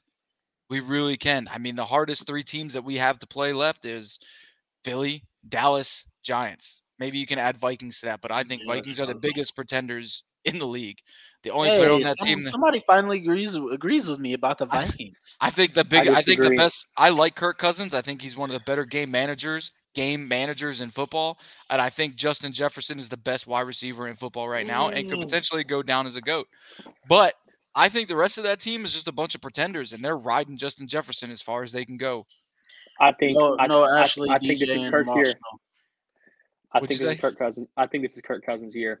I think y'all. I think y'all. I don't think sleeping it on is. a little bit. I don't think it is. I'm not sleeping on him because guess what? His best plays were thrown in th- triple coverage to Justin Jefferson, and Justin Jefferson you- making a if you- play. If you watch all them games, them seven and one games, Kirk Cousins is trying to give the game away in almost every game. Yeah. I- I don't like that. All right. Kirk Um, All I'm Cousins I we saying- had a we had a we had a really good question here from Peyton. Uh, Peyton says, "Do we still have Reich if we won against the Commanders?" Um, so Peyton, that's a really good question, and I find it tough to answer because of the fact that a, a win, like a, a win, covers everything. Like if you look at the NFL, a win will mask how bad your team is, the deficiency you have on your team, uh, a unhappy situation. A win covers everything. Um, but to answer your question, I'm going to say no just because of the way that we looked against the Patriots. The way we looked against the Patriots was so inept. We looked like a college team. Yeah. I I mean, all England year. We Not even we- just New just England. It was it was a uh, there were more games this year. Washington we looked pretty good. Even though we lost, we looked pretty good. But there were multiple games this year that we looked like a college football team when we played Denver. We won that game by luck. It was Yeah. a We won that game because Russell Wilson made a terrible decision. Stupid quarterback play. Yeah. If he doesn't, if he runs that ball or somebody, you know, he hands that ball off, it's a whole different outcome, you know? Or if he throws it to the wide open receiver that was coming off of the slant. right, right.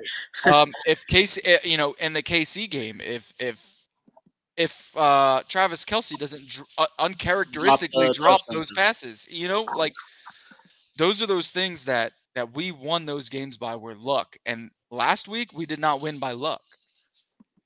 That's that's the difference between the Raiders game and the other three games that we did win, in my opinion. Yeah. Uh, so yeah, Peyton, to answer your question, I just I just think Frank would have been going at some Hold on, point. I gotta- just, I gotta answer this. tough the way we look. Yes, Zach. It's a new icy white Buckner jersey. Just got it in the mail today. It was cheap, man. I paid like forty bucks for this thing. You should have nice. uh, you should have told nice me you were gonna you should have told me you were gonna wear yours. I would have worn mine. Whoo, Buckner, baby. Yeah, I, I needed a Buckner jersey, and and this one came in pretty nice.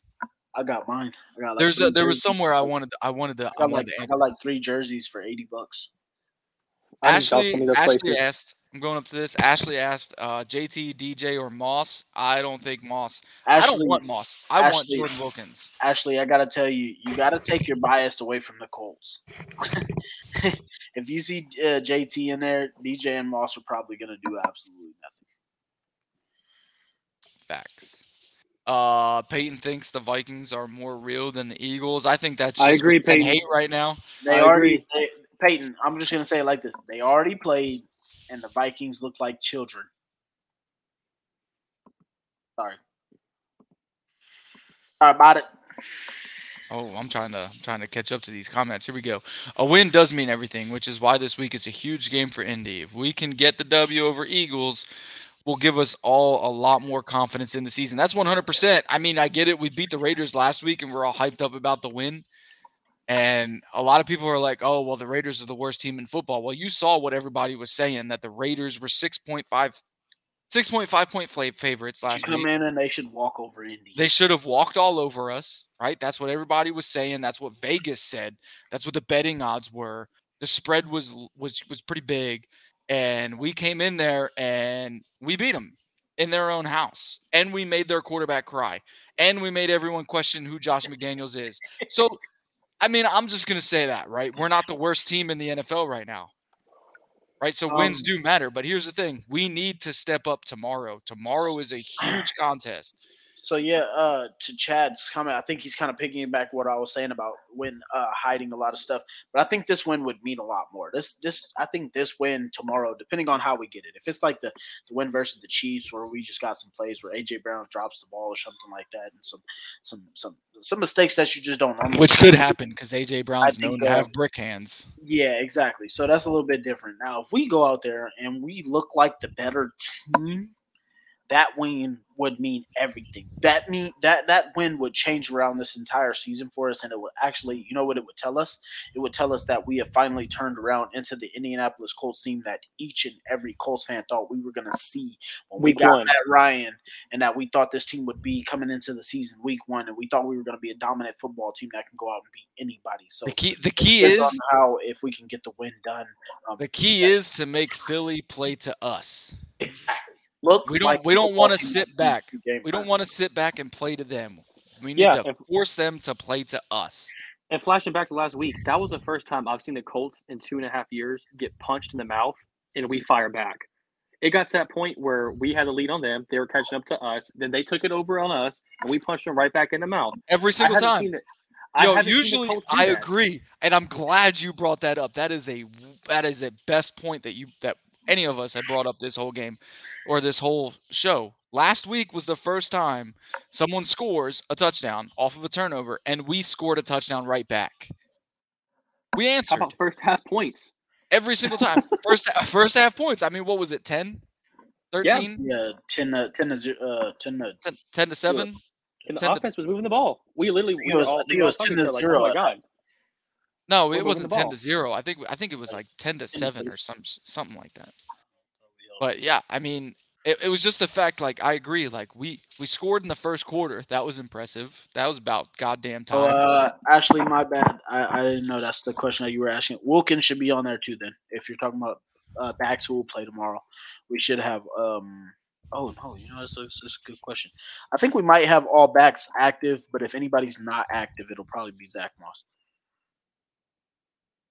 Yeah, I, th- I I- I personally want Jordan Wilkins, um, just because That's I I've seen him. Moss.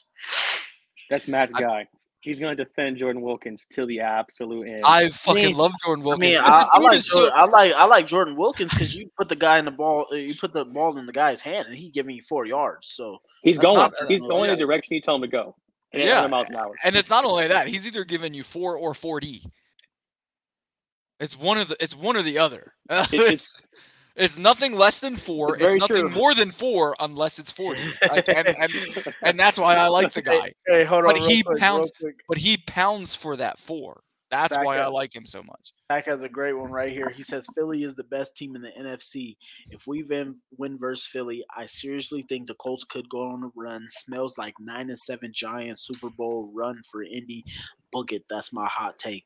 Zach, I am with you, bro. Like I, I, I don't want to jump just yet, just because I, I want to see if this is going to continue. Because uh, I as has been said, there's even a yeah. Go ahead, Matt. This is the most positive I've seen Zach all year about the Oh, one thousand percent. It is.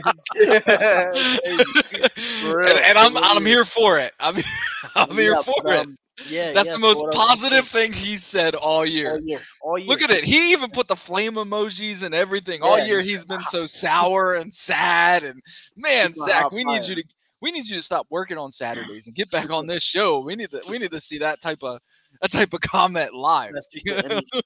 Super, know? energy, super hot fire. But um, That's that yeah, Jeff Saturday man, energy. I, I'm I'm ready to say it, but it's just like I want to see if we can go out and do it and get the win because there is a stat out there for interim head coaches.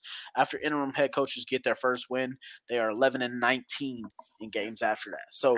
I want to see if this this isn't just momentum building up and, and beating a, a, a pretty bad Raiders team. Um, so I'd like to see uh, if we can go out and continue this and, and get the win and go on a run. Even though we could we could very likely be better than that nine and seven Giants team. We do need some pass rushers back though. Uh, we got Chad comment here. Do you think it was Brady or Reich that was low, or did it not matter and was just a massive shakeup to show everyone that it's all about the win and everyone is replaceable? Yeah. I mean, Chad, I think it's Reich. I mean, and, and like I said earlier in the show, I think I think Jim and Chris let Reich do absolutely everything that he could before he lost his job. Changing of quarterback, got rid of the offensive coordinator. You let him call his own game, his own game plan, and he puts up the worst game in franchise history. I don't blame it on Brady. I think it was I think it was Reich all the way. Can I can I answer this question real quick? So I just see now. So if Colts lose to Philly, do you give up on your team? No, so hell if, hold, no. on, hold on, hold on, hold on. Depends how. So if the Eagles lose to the Colts, do you give up on yours? Because we're supposedly one of the worst teams in football. Just saying. Yeah, no, I, I don't think you give up on your team either way. Because if you look at it one way or another, if you look at Indianapolis, supposed to be one of the worst teams in the league right now, technically, and Philly is supposed to be one of the best teams in the league right now, technically.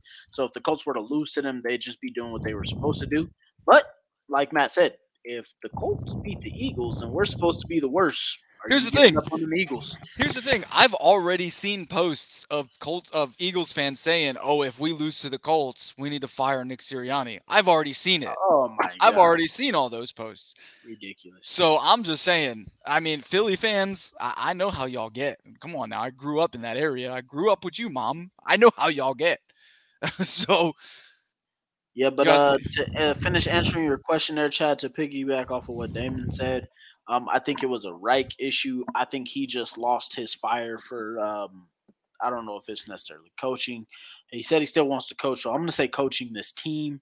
He probably just feels like he wasn't given the best hand opportunity to, to coach his team. And if you look at it, he's had five quarterbacks in five years. So, I mean, even more than that, if you look at some of the guys that have had to come in and play due to injury, um, and uh, we just needed this shakeup, I think. And, and yeah, pretty much everybody outside of players during the season is going to be replaceable.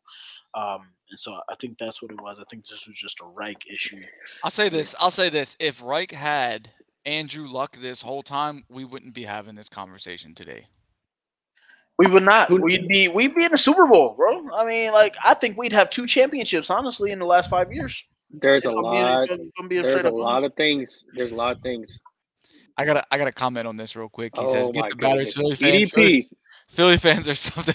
hey, bro, chill, man. I I'm not an Eagles fan, but I am a Philadelphia Phillies fan. All right, I grew up in Philly, so all those fans are kind of the same. So I know how they get because I'm a Phillies fan. I get the same way. So come on now, chill out. Oh man, these comments are getting wild tonight.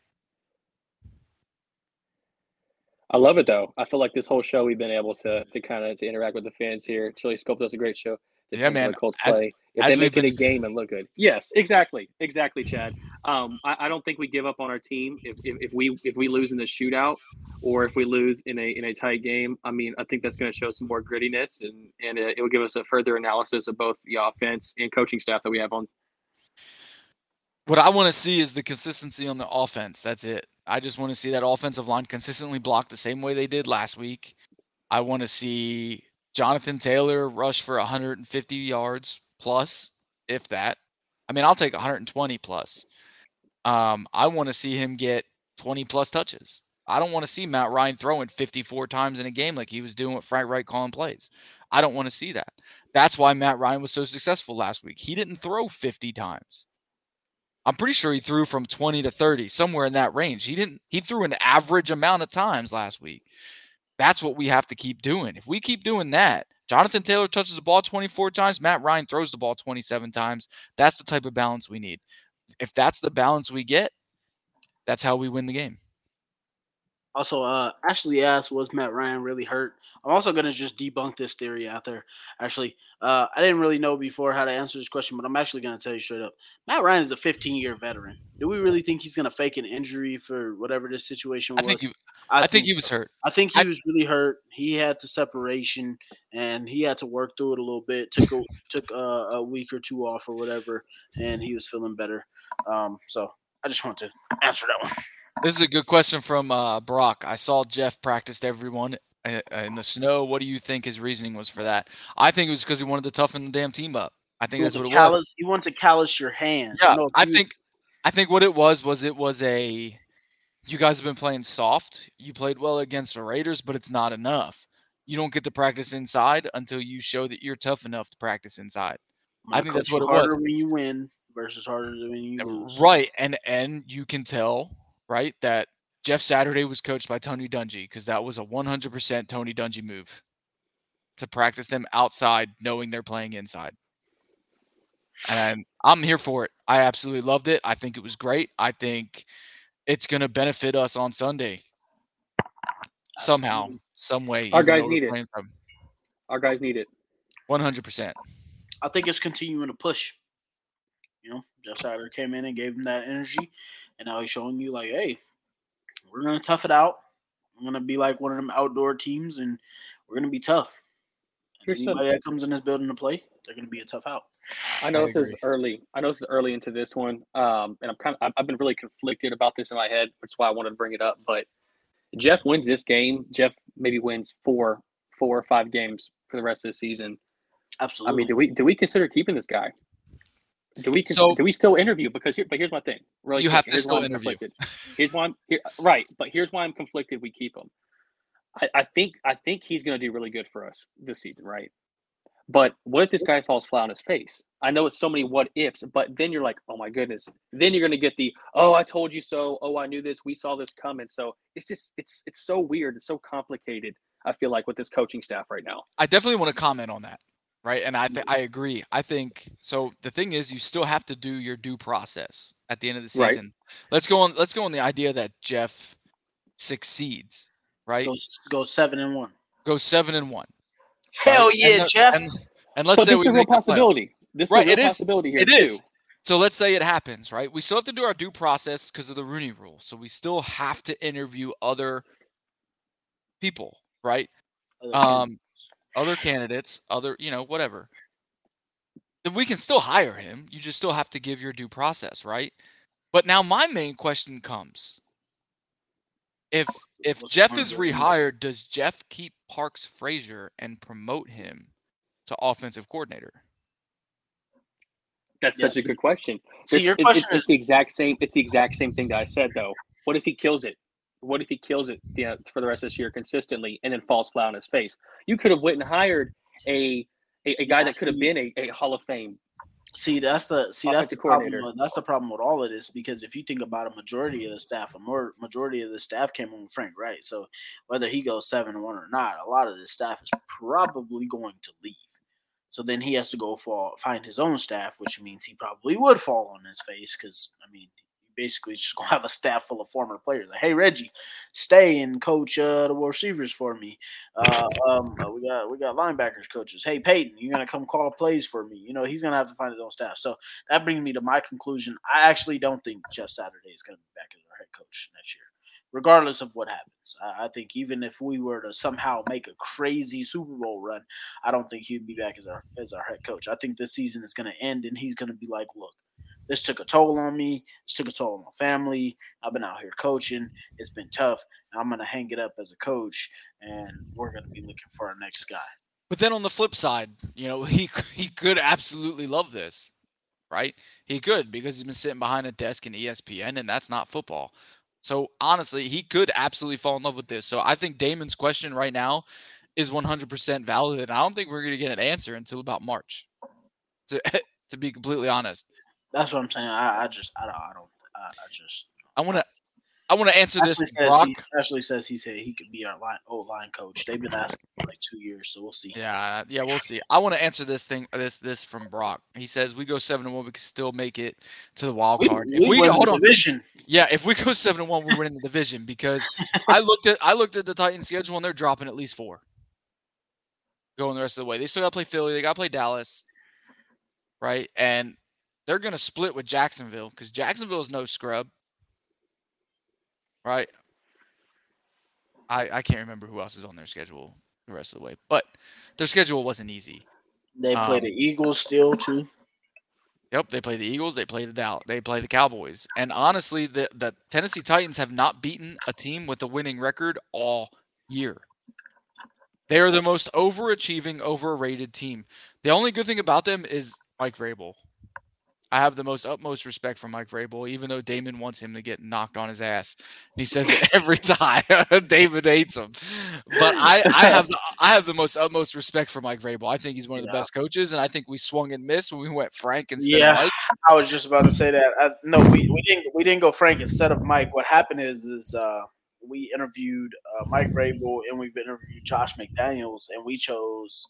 Oh, yeah, that's right. Mike Vrabel, and so Mike Vrabel goes and gets hired by Tennessee. Vrabel backs out on, or uh, Josh McDaniels backs out on us, so we have to go fire hire Frank. Could you imagine what Mike Vrabel would do with these rosters that Chris Ballard has put together? Bro, we we would I have won a Super Bowl already. I hate thinking about it. I hate thinking about it. It just disgusts me that we missed out on Uh, Zach says Jeff Saturday did say he's got a list of legit OCs and DCs he'd like I haven't. I haven't. he got a uh, coaching gig. I He haven't seen that. that. I haven't seen that, Zach. If you wouldn't mind, could you send that to me so I can? Uh, He said it in that? it. I've not seen it. He said it in an interview. So someone asked him, um, has he ever thought about it? And he said he spoke with someone. I can't remember who it was. And they told him to make sure that he just has a list of people, right? They always kept a list of people that they would work with if they were coaches. So when he was working at ESPN, he said that he uh, made a list of OCs and DCs that he would have if he were to become head coach one day. He did say it. I, I it was in an interview. Um, it came out. It was an interview of the week that he got hired. One of those first interviews when he became the interim head coach. Uh, I can look and try and find it. I remember listening to it. It was a Colts one too, man. You can just go on the Colts app. I'm pretty sure it's one of those. He said this is a press conference when he got the interim one. Yeah, I'll have to check that out. Yeah, it was. yeah, Um, he he said it. It, it was just one of those things. Uh, Ashley says the Titans' uh, defense is overrated. I got to disagree with you there. The Titans may be overrated as a team, but their defense is legit. I mean, Uh, their secondary is overrated. Um, they're no, they're their not best- even overrated. They're people out point blank say they're trash, but their defensive line and their linebackers oh, play. Oh, yeah, so no, no, well no, that no. it masked their secondary. Like That's their what I'm saying. secondary- Their secondary is trash. But Trash. But wait, defense as a whole- It- defense it's- as until they play the Colts, until they play us, and their secondary looks like That was Frank Darrell Wright's fault, man. No, That's Frank no, Wright. he- That's Frank Reich. That's Frank Yeah, Wright. that was Frank Reich- Wright and Matt Ryan wanted to be dumb that game. The Frank Reich was fucking retarded every time he ever played Tennessee. and that was the that was the game that I was have said we should have sat JT so a running back could have taken full carries. Why Ryan? Why every time we play the ta- the Titans, Jonathan Taylor has ten carries? Why? Why? oh, hold on, hold on. I want to respond to this. Brock says. Vrabel is one of two Patriots I absolutely have mad respect for. Him and Teddy Bruschi. I hate like Teddy, Teddy Bruschi. I think Teddy Bruschi is the biggest dumbass that came out of football and went to be an analyst. I can't love, stand that I dude. love I love Teddy Bruschi. He came from Ty Law. school. Ty He Law is the guy I have most respect uh, for. Teddy Bruschi came from my high school, so uh, I I I don't like Teddy. I think Teddy I think. Ted. I liked him I as a player, I but think- once he think starts Teddy, talking, I think Teddy, I think Teddy does say some dumb stuff though. But yeah, He doesn't even get players. He doesn't as- get players' names either- right, either- stuff like that. Either, either way, regardless, like I don't understand why every time we Bro. play the Tennessee Titans, Jonathan Taylor only has ten carries. Go look, go look, go look back at the history. Jonathan Taylor either has ten carries or he misses the game, and every time it's irritating. Bro, I don't know. And and then Titan fans want to be like, "Oh, we could stop Jonathan Taylor." No, motherfuckers, we stop ourselves. Like we we just don't give him the ball.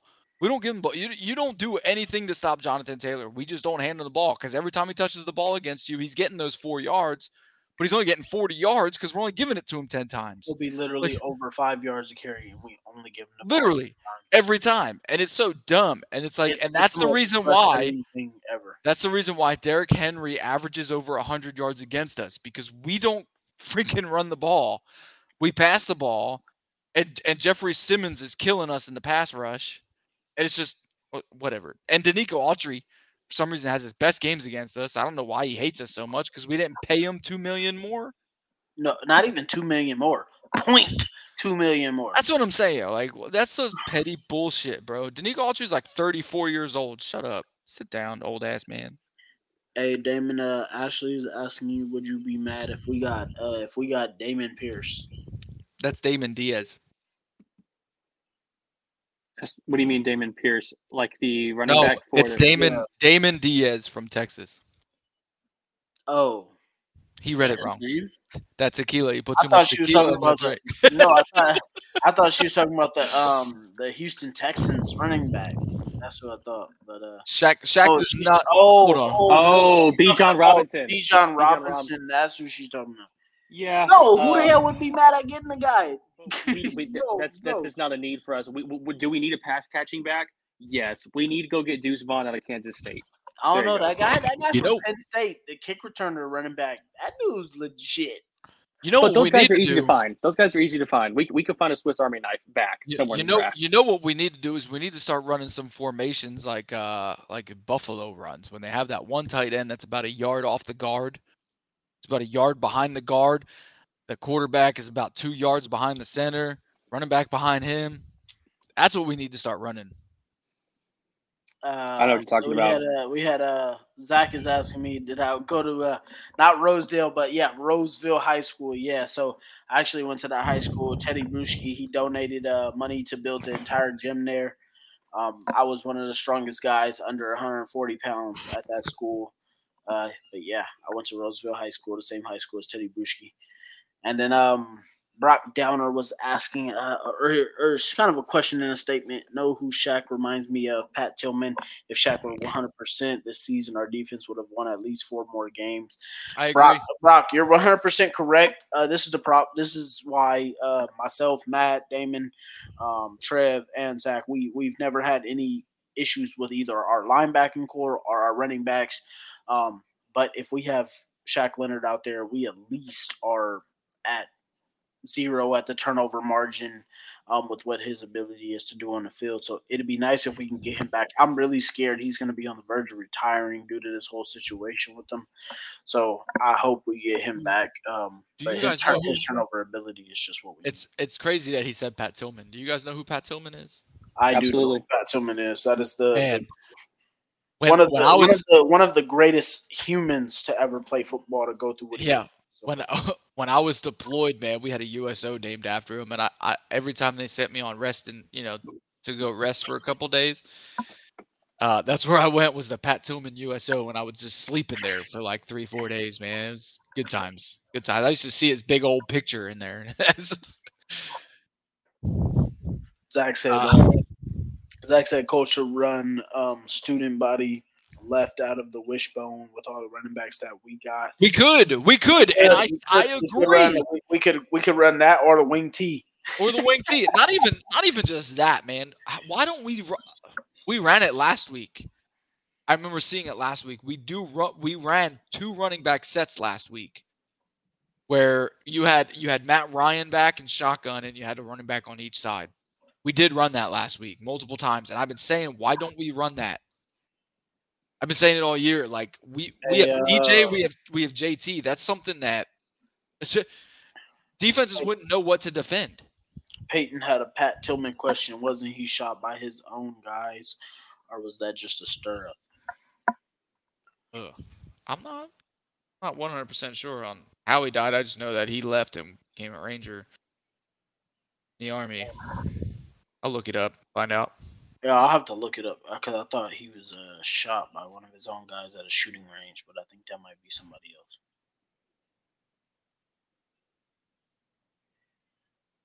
What do y'all think? Um, you know, uh, Uh, accidentally friendly predict- fire in in combat. Okay, yeah, he he was shot by one of his own guys. Yeah, in combat. What do y'all think uh, score wise, score prediction wise tomorrow? How are y'all feeling? What are y'all thinking? One second. Hey Brock, uh what what branch were you in, man? But go ahead. Uh I I actually want to say uh, we're doing score predictions. No, locks of the week. That's what it's Locks. locks. Locks. There we go. Oh, we're going locks. All right. Uh somebody else gonna have to go Get the animation, Matt. Brock, I was in the army, uh, or I am in the army. I, right now, I'm an army recruiter, and we we work pretty closely with uh with the Navy. We're good friends with them. I don't know why it failed. There we go. Boom. There it is. It locked for. There we go. Dum dum. I was gonna try and make that sound, but nah, they don't have that sound. Power T. I ran All that. right. I ran the power T and the wing T. So what do you, what are your locks? What do you guys got? Damon brought it up, so I know Damon's got one. I'm gonna go different with y'all. I'm gonna go Mo Alie-Cox, two touchdown catches. Oh, oh, hey, that's funny because I played the Eagles and Colts game on Madden today, and uh, Mo Mo Alie-Cox had two touchdowns. had two, had two. I think I think I think we're gonna I think we're gonna have some. And, and, hey, how about the goal line stuff last week? Holy moly! Um, I, I think I think Mo Alie-Cox is gonna get us some goal line tutties. All right, all right. What about? Well, I I I think that's possibility. Zach says you're high, but I think it's possibility because Jelani's not here. Jelani's out tomorrow, so Mo's gonna get more reps, man, and I think Mo's gonna step up. Mo had two touchdowns against Jacksonville, or was it Tennessee? That was against. I think That was was Tennessee. Tennessee. That was Tennessee. We lost. We lost the game. Yeah, we lost, but we still had two touchdowns. Yeah, of course, a guy scores two touchdowns. Of course, any Colts career day. That's Frank. That's Frank, man. The guy has a day and he loses. Uh, Mom, I'm not drunk. Um, I'm the one that's drunk. This is uh all right, what do you got, D? D? What do you got? uh my lock of the week is gonna be a pretty easy one. I think anybody could have guessed this, but JT will get over hundred yards rushing. That's my lock. Give it to. Oh. Yeah, I'm gonna lock that up. You know what? I, JT I, will go 100 I'm locking. I'm locking Buckner. Oh, I think I missed my lock last week. We had two sacks, huh? Yeah, God damn it! I called three and they didn't. I'm going. I'm going Buckner. 2.5 sacks. D Buck, huh? Eating against Jason Kelce. Yep. Yep. I'm going D Buck, man. D D Buck is on something this year. Him and Grover. I think they're the best duo of in, interior defensive linemen this year. Agreed. Whoa, we got uh Dan Knight says 180 yards, two TDs for JT. We got uh Chad Holderfield saying Pierce with 75 plus yards and one TD. Hold on, hold on, hold on, got- hold on. we Slow got our down, slow down, slow down, slow down. You just go right through it. I wanted to Dan, get to. I does wanted Dan- to get to the, I wanted to get to the one that I said whoa for. That's why. Does does Dan think that this is all purpose yards? Alec Uh, think that- Pierce. Zach says yeah, Alec yeah, Pierce gets That's what I. That was my whoa. Alec Pierce with seven. seven catches, 132 yards, a touchdown. JT another 100 yards and two touchdowns, and Colts and win ugly ugly 21-17. If if Alec Pierce gets 132 yards and we only score 21 points, we got a problem. Oh, hell no, hell no. We ain't got a problem if, if the Eagles only score 17. No, I'm just saying. No, no they only score in the 20s anyway. They average pretty low 20s, so Hey, I like it. I, I like it. I like it too. But what I'm saying is, if he's getting 132 yards, he better at least have more. Uh, he, we better be up by more than 21. Nah, that just mean Matt made another stupid read and didn't throw it to the quick out. All right, so then Chad says Alec Pierce has plus 75 yards and one touchdown. Everybody's loving it. Uh, Kate says, Melissa, you're Matt's mom. Oh my God, I'm so sorry for being so rude to you. uh, mom, I I'm not high. That was my high school days. Um, I'm not drunk either. Uh, Grover two sacks. I could see it. I think he's gonna split one with DeForest for sure. Um, I think they're gonna get in that backfield fairly easily. I don't. I just have a good feeling about this matchup when it comes to our interior defensive linemen. Uh, he says yes. That's Dan says yes. It's total yards. Uh, I'll gladly watch a nearly 200 yard performance by JT in person. I would love that too. Peyton says. Yeah. JT needs one good game, then he's a top seven rusher in the league. Uh, Zach says, bro, Alec Pierce is fast as hell. Seven catches, 132 yards is easy as hell. I would agree, Zach, but that's against Darius Slay. And the other issue is is that Alec Pierce does sometimes he doesn't win his battles. He he wins his battles. He doesn't win his battles as much as we would like him to from the line of scrimmage. Melissa, your mom says, uh, I think Damon wins this lock of the week. Nah, I'm winning that one because JT is the easiest guess for 100 yards. You see the jersey?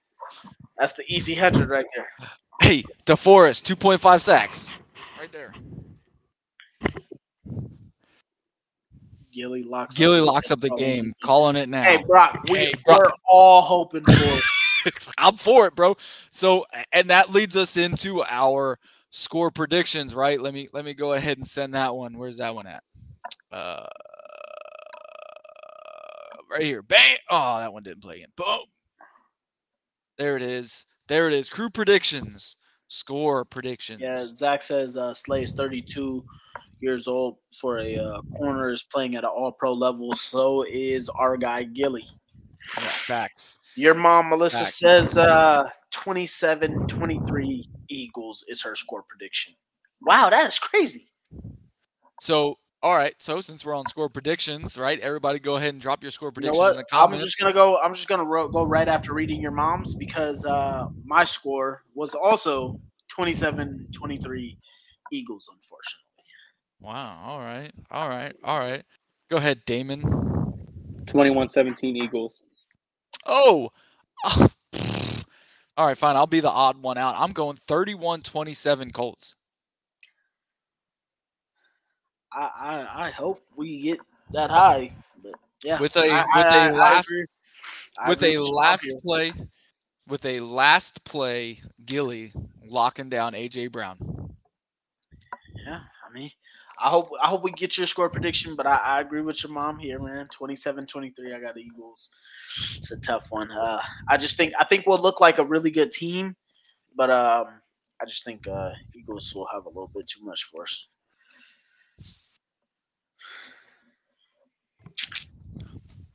Your mom's calling you drunk again. My mom's my mom's crazy. My mom's crazy. All right. She been quiet all year and all of a sudden because we're playing each other, she want to talk smack. That's all right, mom. That's all right. Got a couple of predictions out there. Looks like we got Peyton saying 23-16. I'm guessing that's for the Colts. We got Chad saying 30 to 27 Colts. We got Brock at 21 uh, 24 Colts. Ashley, same 24 21 Colts. Even Zach is picking the Colts 21 to 17, the opposite of Damon there on the Eagles end. What else we got in here? We got a We got Dan Knight 23 at 16. 24 23 Colts. It looks like we have a pretty majority spread. majority is like uh, going spread here. Colts, except for me and Damon. Me and Damon uh, and and Mass Mom are the only ones going Eagles. So Well, of course Hopefully she's the- going hope- Eagles. hopefully the majority is correct here. Hopefully, you know.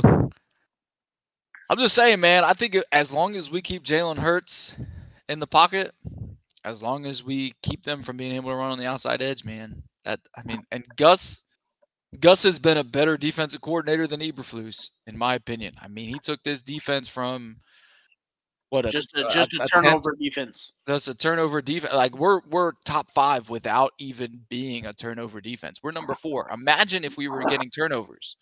Yeah, If we were getting turnovers, we're number one. Melissa like uh, Damon's score was uh 21 to 17 Eagles. Uh, mom, the names are underneath us. All you gotta do is is read the names. Oh, I thought she was saying his score. Which one is Damon? Damon is I don't Yeah, know. I, I read that wrong. I think that must have been me being drunk. she she's saying which one is Damon. Da- uh, I don't know what their view I, is. I was thinking she was uh, mentioning the score, but yeah, I'm Demarco, the Cole, done everything.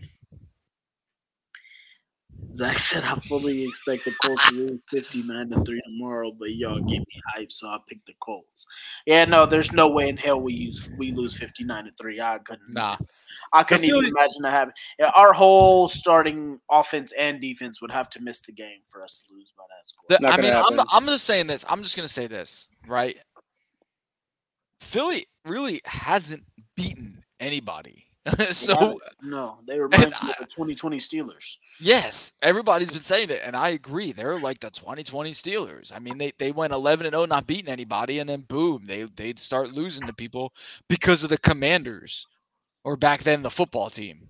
You know, the football team was the first team to beat those Steelers, and then the you know the Commanders now are the first team to beat the Eagles, and all of a sudden it's going to be it's going to be a downward spiral for them.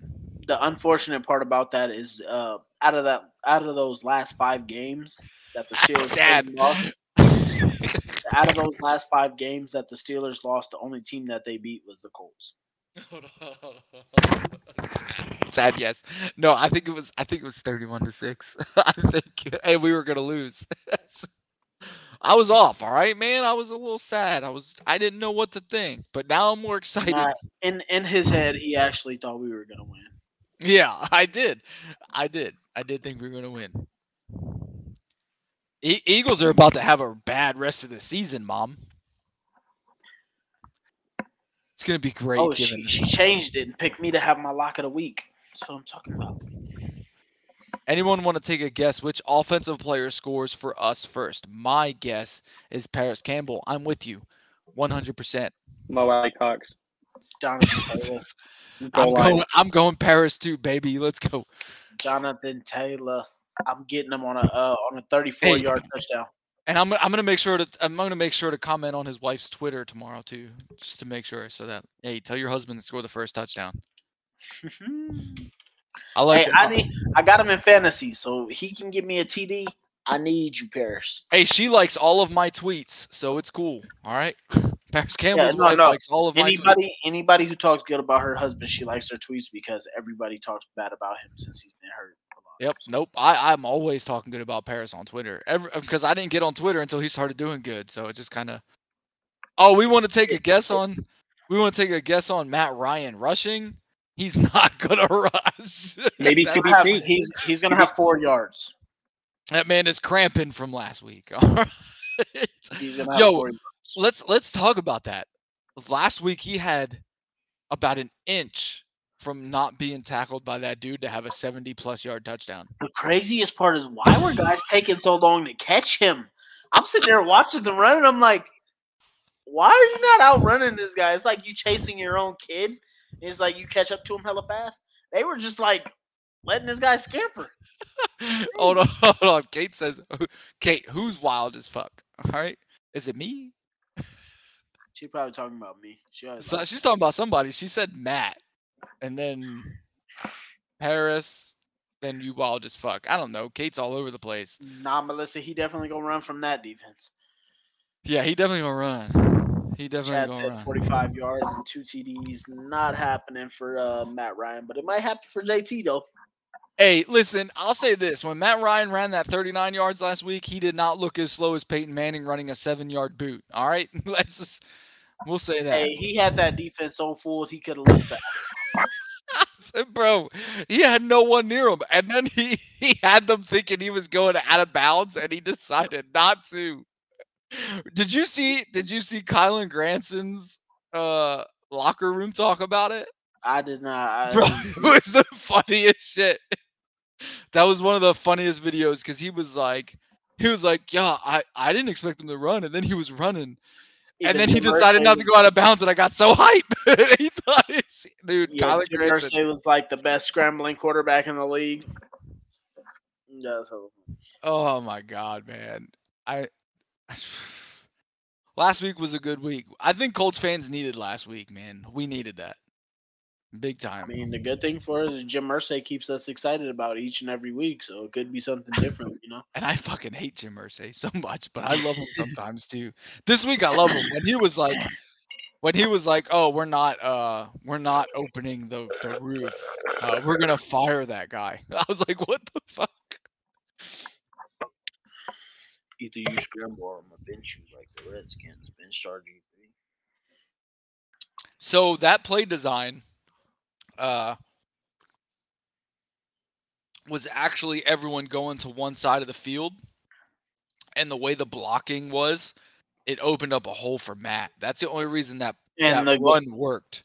Yeah, was- and the good part was the Raiders happened to be in man defense. Yep, and and they were in man. So And they were when stupid 'cause it was like a second and long. Yeah, so when all no, it was third down. I think it was third and three. Um, so when all those receivers went to the left side of the field, all the DBs followed, and then the linebackers did too because the linebackers were in man coverage. So there was literally nobody on that side but Ashton Dulin. So when Matt ran, Ashton Dulin was able to just block for him. Gaping hole. Big gaping hole. I guess I guess the good part was is we didn't have Sam, otherwise we would have had a spy. Look, if let's say this, if if this whole Jeff Saturday experiment works with from Jim, Jim Irsay has to go down as the greatest owner of all time. like he's He, he's he'd, he'd, he'd have to be number two to Robert Kraft's six championships. So okay, okay, but I'm gonna Robert have to agree with you, Demarco. but hold on, but hold on, hold on, hold on, hold on, hold on, hold on. Now, if you know how that all that went down, right? So he, uh, uh, Bill Belichick was supposed to take the uh, New York Jets job as head coach. Yep. You guys know that, right? Yep. And then he left. He left a little note saying, "Never mind." Pretty much. That's why he hates the Jet the Jets. Yeah, Jets and then he went to New England. Uh, Robert Kraft is being carried by Bill Belichick and Tom Brady. That combination, in my opinion. Hey, Brock Downer. Hey, that's exactly why I said he said maybe he was right when he said he didn't know how to make sausage, but he could build a football team. And everybody laughed at Jim Irsay, but I tell you what, I did not laugh because I didn't like the fact that he used sausage. He could have said brain surgery or foot surgery or driving a bus or something.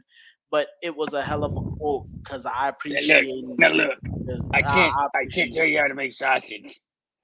I can't tell you how to do everything. But I can tell you how to win a football team. Exactly, my guy Jim Irsay. Listen, uh, for one, that only made me second guess why our offensive line was so trash because you're clearly not feeding them. If you don't They're know how to make thinking sausage, about sausage. all you got to do is go to fucking Walmart and buy a package of sausage and throw that shit on the grill. I Nah, mean, you're not. still ma- don't tell you how to make it. Eh, uh, you just throw that shit on the grill and throw it on No, that's bun. that's that's not how you make sausage. Oh my god, bro. Okay. see, see my point. But, You, uh, but- you gotta grind it up. You gotta. okay, but uh, but yeah, but okay, so yeah, you you grind up all the extra bullshit from whatever fucking. That's what I'm making. saying. That's why I said it was a great quote. Like what he should have said is, I don't know how to do brain surgery. I don't know how to tell you how to run the country, but I do know how to build a football team. So I'm going to answer this. team, I want to say something to this, all right, because I'm experiencing the Jerry Jones effect here in Dallas. All right, I live down here. You know, I recruit in Frisco. Frisco, Texas is where the uh, headquarters of the Cowboys are, right? We go there and we eat every once in a while so we can feel bougie. Uh, we eat with the rich people and then they buy us food. I've been in their headquarters a couple times. Uh, I've looked at all their Super Bowl trophies and all that stuff. Uh, and all we- you mean five of them. Five. Yeah, Yeah, we've tried to. uh, They don't even let us try and schedule some kind of event, right? We got to go to the Frisco Fighters, which is their Reno football team out here, but whatever. Um, Jerry Jones, the only reason the Dallas Cowboys are the highest uh sports sports all of sports was because valued fact that they franchise. chose, uh, No, he America's owns he owns all of this. It's got nothing to do with being America's team.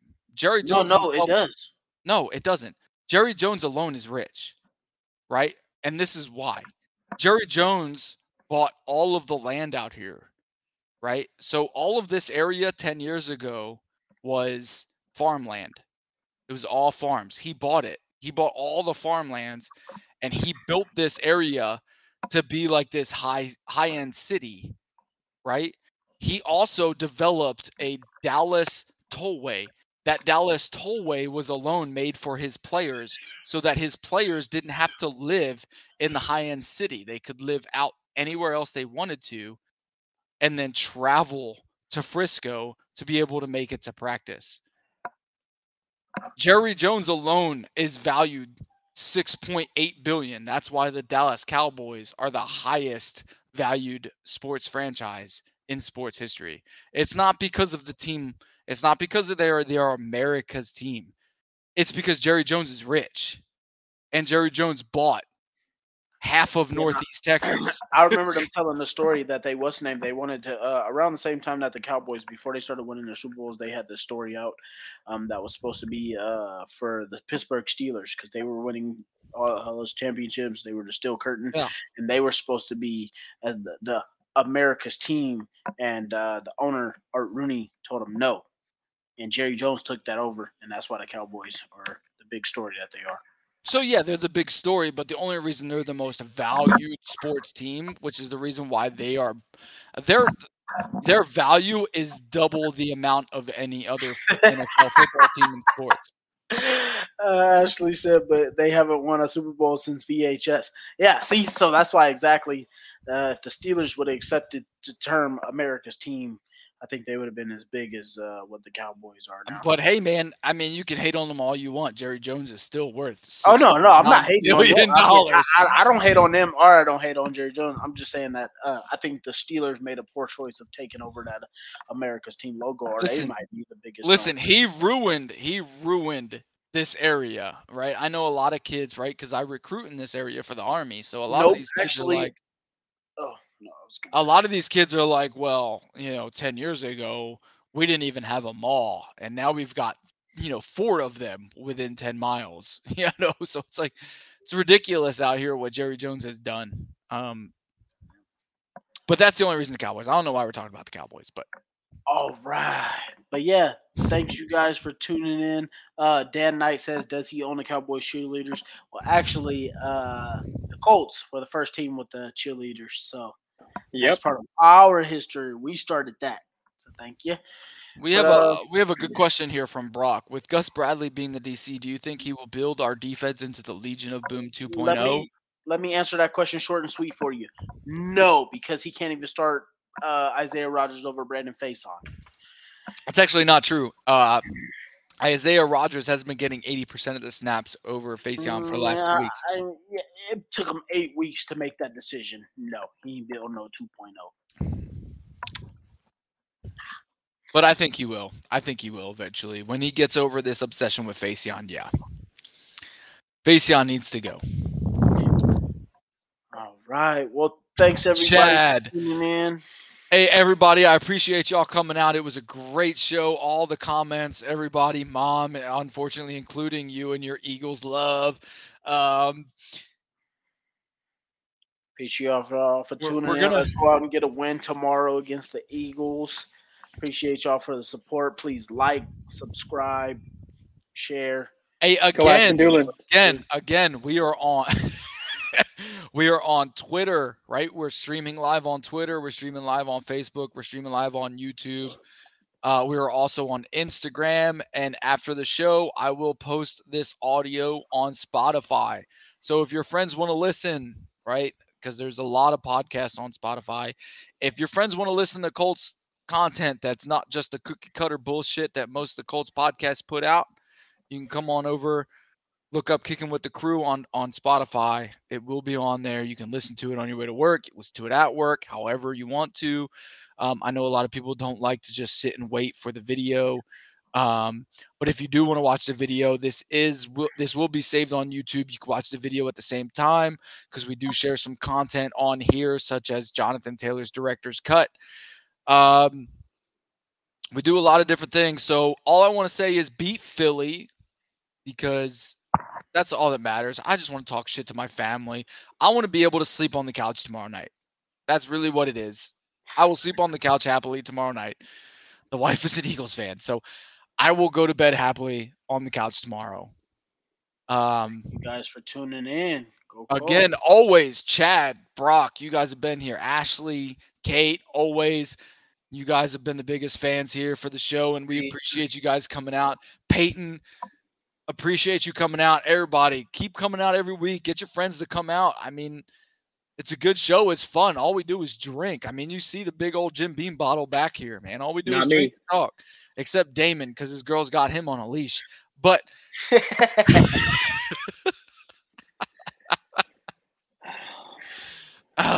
thanks, Matt Matt's mom, for coming through.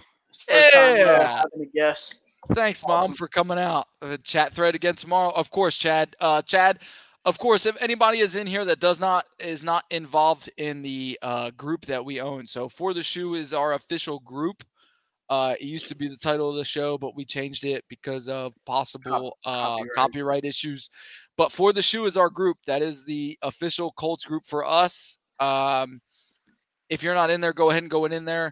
We do post a game thread every week. Uh, we make sure we do that. So uh, it's to prevent having 10,000 different posts posting up during the game. Uh, we also turn off posts during the game so that you guys can just comment on the on that one game thread. It just allows the conversation to keep going. So yes, there will be a game thread tomorrow. Blue Crew for the shoe. I love it, Dan. That's that's an awesome name, man. That's cool. Join our Facebook Messenger. Hey, man, go ahead and shoot us a message, and we'll we'll, we'll probably join that too, man. Just shoot us a message uh, and an invite to it. But again, appreciate everybody coming out. Have a good night, and uh, go Colts. Always, always go Colts. A Buckner with 2.5 sacks tomorrow. He is going to drop the throw. Fires deep along the right sideline for Alec Pierce. He is going to drop the throw. Fires deep along the right sideline for Alec Pierce. He's got it. Touchdown! Touchdown! Alec Pierce spikes it into the end zone. Touchdown! I N D Y. A 32 yard grab over the shoulder snag